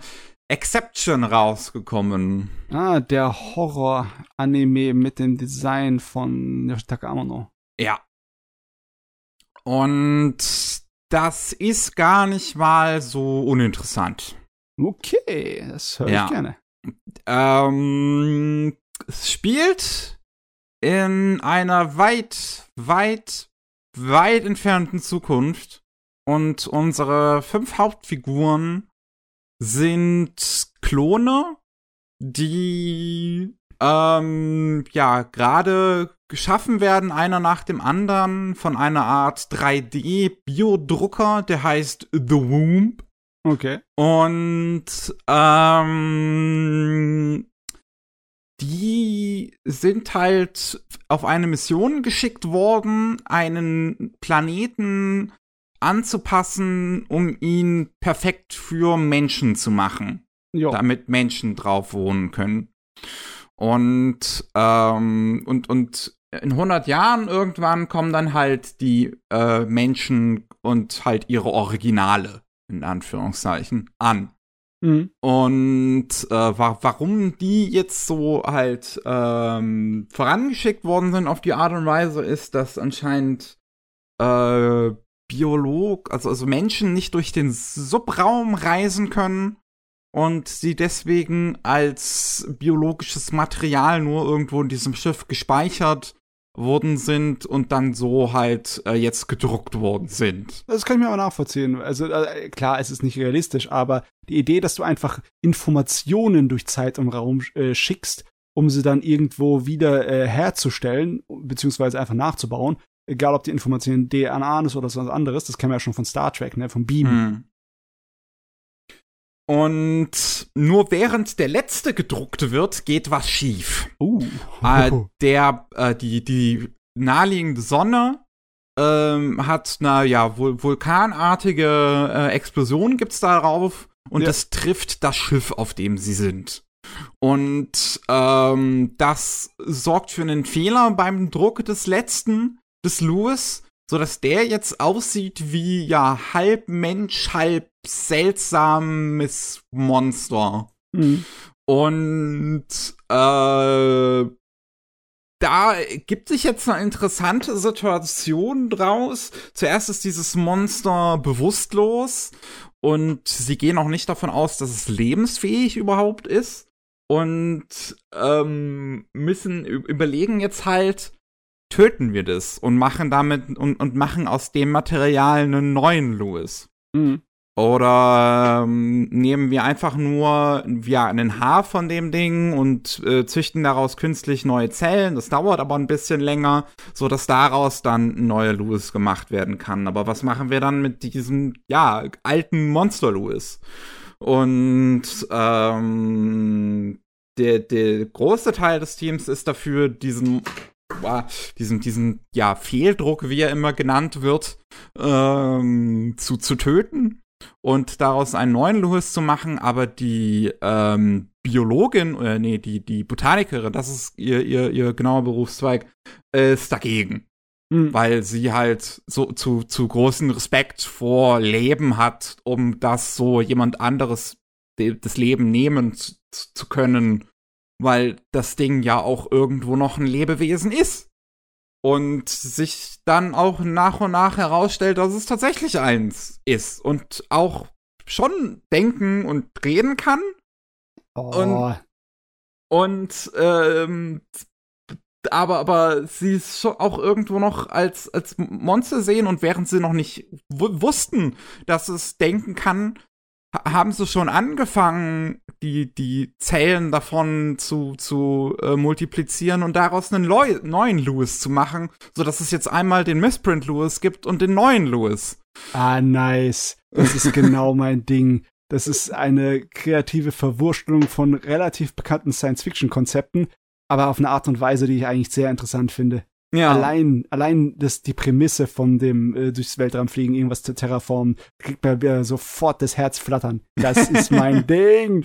Es ist halt so ein bisschen Soma im Weltraum, weil es halt ja. wirklich ganz viel um diesen, diesen, diesen existenziellen psychologischen Horror geht, der halt mit, ja, dem eigenen Bewusstsein einhergeht. Und was ist jetzt ein Mensch? Was ist Bewusstsein? Sind diese Klone, die das jetzt sind, sind das neue Menschen mit einer neuen Seele? Haben die Teile von der alten Seele ihres in Anführungszeichen Originals? Sind es überhaupt muss man das überhaupt bedenken, dass es ein Original und einen Klon gibt oder ist es nicht beides gleichgültig? Aha. Geil. oh, das, das hört sich jetzt aber auch so, so ähnlich an, wie, wie das Signal ist, was jetzt vor kurzem rausgekommen ist. Ah, das habe ich noch nicht gespielt. Ah, da das, ich Oh, das geht in so einer ähnlichen Richtung. Okay. Das, oh, das macht es umso interessanter, ja. Äh, das das, das habe ich auf meiner Wunschliste. Also das, da bin ich auch noch interessiert auf jeden ich, Fall dran. Ich meine, bei Signalis ist es Space DDR, aber. Ja. ich habe schon gesehen, ja. Ähm, und dann kommt aber noch zusätzlich, kommt auch noch ein Plot dazu, dass sich herausstellt, dass einer von den Leuten an Bord ein Verräter ist, der die ganze äh, Operation äh, sabotieren möchte und halt eine Bombe gestohlen hat. Uh. Und jetzt sich halt auch noch die, die Frage stellt, wer war es? Und auch da kommt so eine interessante Situation zum Beispiel dann zustande, weil die beiden Lewis trauen sich jetzt gegenseitig ähm, weil sie halt beide auch einen guten Grund haben, diese, diese Mission durchziehen zu wollen, weil dann ausnahmsweise äh, ihnen erlaubt wird, jemanden Totes zu klonen, äh, obwohl das in den Regeln, die die Menschen sich gemacht haben, nicht erlaubt ist eigentlich. Mhm. Ähm, und äh, die beiden haben halt, also Louis hat halt äh, seine Freundin verloren, die ist irgendwie gestorben. Das wird jetzt nicht weiter drauf eingegangen, wie, aber die ist tot und er will sie wieder haben. Und deswegen vertrauen sich die beiden Louis, dass sie es halt beide nicht gewesen sein könnten, weil sie beide einen sehr, sehr guten Grund haben, warum sie das nicht tun würden. Und äh, sperren die anderen ein. Und einer von denen schlägt dann aber vor, okay, ähm, da ich als letztes, da, da, da ist ein der Zeitraum, äh, wo die Bombe gestohlen sein müsste und ich geboren, also erschaffen wurde, sind sehr nah beieinander. Das heißt, ich müsste direkt nachdem ich aus dem Womb gekommen bin, die Bombe gestohlen haben. Das heißt, wir machen das jetzt so, ihr packt mich in den Womb und belebt mich neu. Aber wenn er neu belebt und, und weil, weil die Informationen sind dann immer noch die, die er am Anfang wieder gehabt hätte. Und oh, nicht die, die er jetzt die ganze Zeit neu gesammelt hat, wo er auf dem Schiff wiederbelebt worden ist. Das also heißt, wenn er, wenn er aus dem Wump rauskommen würde und er der Täter wäre, dann würde er direkt die Bombe stehlen gehen. Und das machen sie dann. Und jetzt haben sie einen neuen Mac. Und der ist völlig überfordert damit, dass es vorher schon einen anderen Mac gegeben hat. und, und das ist, es ist sehr spannend. Geil. Nicht die wollen, die, äh, die, die wollen so, so zu, sozusagen so eine Art Loop selber machen, wodurch die dann quasi sehen können, wer der Mörder ist, oder äh, äh, besser gesagt, der versuchte Mörder ist. Also das funktioniert nur bei dem einen. Die anderen, bei, die anderen drei haben größere Zeiträume, in denen sie es hätten klauen können. Deswegen versuchen sie es da nicht. Ähm, und das ist, muss, das ist auch leider so ein bisschen, warum ich dann enttäuscht bin von der Serie. So, das Ende und die Auflösung ist alles nicht so spannend, leider, von diesem Plot. Mhm. Ähm, Gerade das Finale zieht sich viel zu lange hin. Also, die letzte Folge ist aus einem mir völlig nicht erklärbaren Grund 40 Minuten lang. Obwohl es halt das echt nicht gebraucht hätte. Und auch weil danach noch ein Epilog folgt, der viel zu lang gezogen ist. Ähm, also das, das, das verliert sich am Ende alles so ein bisschen, aber wirklich so bis zu diesem Punkt, so bis Episode 6 bleibt das Ding spannend, hat, äh, geht richtig interessant mit diesem Existenzialismus um, diesem existenziellen Horror, den das darstellt, sich klonen zu können. Und, ähm, und ich bin ja riesen Fan wirklich von Soma, von, von dem Horrorspiel, äh, weil ich auch finde, dass es das mit diesem Thema richtig, richtig, richtig gut umgeht und ein, ein unfassbar gutes Ende hat. Und ähm, ja, die Exception schafft die Landung am Ende nicht ganz, aber der Weg dahin, den kann ich empfehlen, der ist spannend. Man muss ein bisschen noch mit der Technik klarkommen, weil da hat es doch ein paar mehr Schluckaufe, als ich, als ich gehofft hatte. Die Trailer sehen ja an sich nicht schlecht aus, finde ich ja, persönlich. Ja, sehen gut aus. Ich finde auch, dass, dass die, die Character Designs vom Amano sind gut umgesetzt äh, die Modelle. Das einzige, was so ein, das einzige Modell, was nicht so schön ist, ist das vom Missprint Lewis, finde ich. Ähm, aber ein Problem, was so die Serie ein bisschen hat, wo es auch wirkt, dass es einfach zu früh veröffentlicht worden ist und man durchaus noch hätte ein bisschen mehr Zeit gebraucht, ist, dass es sehr oft, oder was heißt sehr oft, aber schon des Öfteren Szenen gibt, wo einfach nur rohes Motion Capturing benutzt worden ist. Ähm, auf die CGI-Modelle, auf äh, halt ne, auf die CGI-Modelle übertragen. Und das funktioniert nicht, weil der, wenn, der Rest halt Limited Animation ist. Ah, und, okay. und von Hand gemacht. Und das mhm. ist ein mhm. sehr stilistischer Bruch, wenn du immer wieder Szenen hast, die halt dieses Limited Animation CGI-Stil ähm, nutzen, den halt im Prinzip Polygon Pictures jetzt groß gemacht hat eigentlich. Ja. Ähm, und danach und, und dazwischen immer wieder Szenen sind, die full, ähm, die, die alle 24 Bilder nutzen und viel zu realistische Bewegungen auf einmal haben. Ja, das ist ein bisschen schade. Das ist ja eine Produktion, bei denen zwei chinesische Studios mitgearbeitet äh, haben, beziehungsweise die Hauptarbeit gelesen haben. Ja, beziehungsweise haben, Five Inc. ist tai äh, taiwanesisch. Taiwanesisch, okay. Ja. Ähm, ähm, muss man mal gucken, ob der andere auch aus Taiwan ist, das weiß ich jetzt gar nicht. Naja, dann äh, wahrscheinlich. dann, ähm, weil Chinesisch-taiwanesische Koproduktion stelle ich mir schwierig vor. Äh. ah nee, das, das, das, das ist Japan. Das ist, okay, das Du meinst, also was hier noch gecredited ist, Buck and Record, das sind, ja, glaube ich, diejenigen, die, die das äh, Motion Capture gemacht haben. Ja, das sind aus Japan, die haben eine Webseite ja. mit äh, JP hinten dran. Ja. Der Stil ist cool.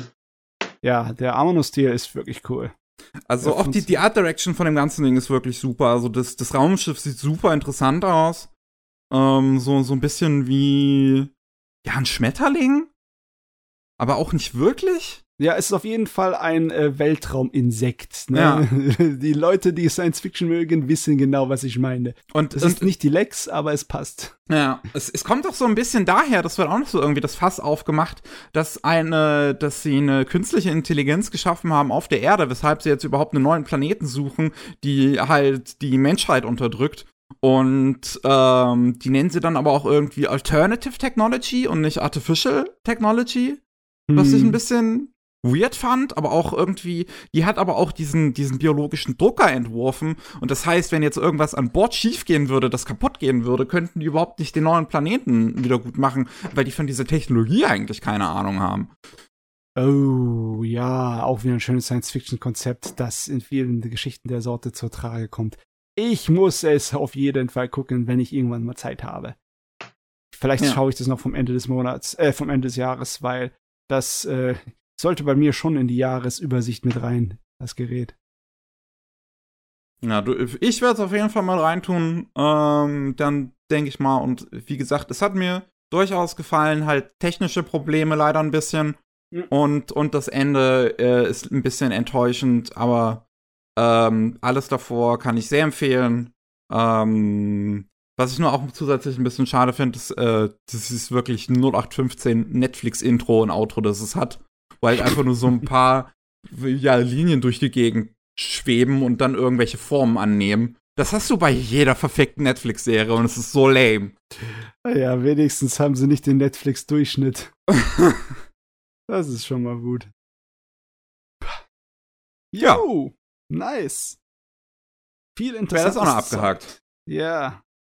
Ich, ich bin sehr zufrieden mit dem heutigen Podcast. Viele Sachen, die ich noch nie von gehört habe, viele Sachen, die ich auf jeden Fall noch ersehne.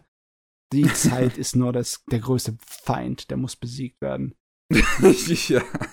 Petition an den Bundestag, wir brauchen mehr als 24 Stunden im Tag. Petition an den Bundestag, wir brauchen mehr Zeit. Mehr Zeit. Rückt bitte, bitte mehr davon einführen. produzieren, das ist ganz guter Stoff. Ach ja. Oh, dann äh, vielen Dank, Don, dass du dabei gewesen bist. Es war sehr schön, mit dir zu reden. Ich hab zu danken. Das war das, ein Spaß. Ja. Schön, dass du da warst. Und ähm, ja, falls, falls ihr mehr von uns hören wollt, gibt's ähm, jeden Montag die Rolling Sushi Anime News. Da geht's ja um News, äh, was, was Anime angeht. Und jeden Mittwoch gibt's den normalen Rolling Sushi Podcast. Da geht's um News aus Japan. Wir sind raus für heute. Wir sehen uns beim nächsten Mal beim 199. Podcast. Das wird auch der letzte dieses Jahr sein. Ähm, das wird nochmal eine reguläre Ausgabe. Einen, einen neuen Themenpodcast machen wir dann als zweites im neuen Jahr, weil die 200. Episode, die erste im neuen Jahr, wird dann natürlich wieder der Jahresrückblick sein. Aber da können wir dann nochmal drüber reden, wenn es soweit ist. Jo. Man hört sich. Tschüss. Ciao. Tschüss.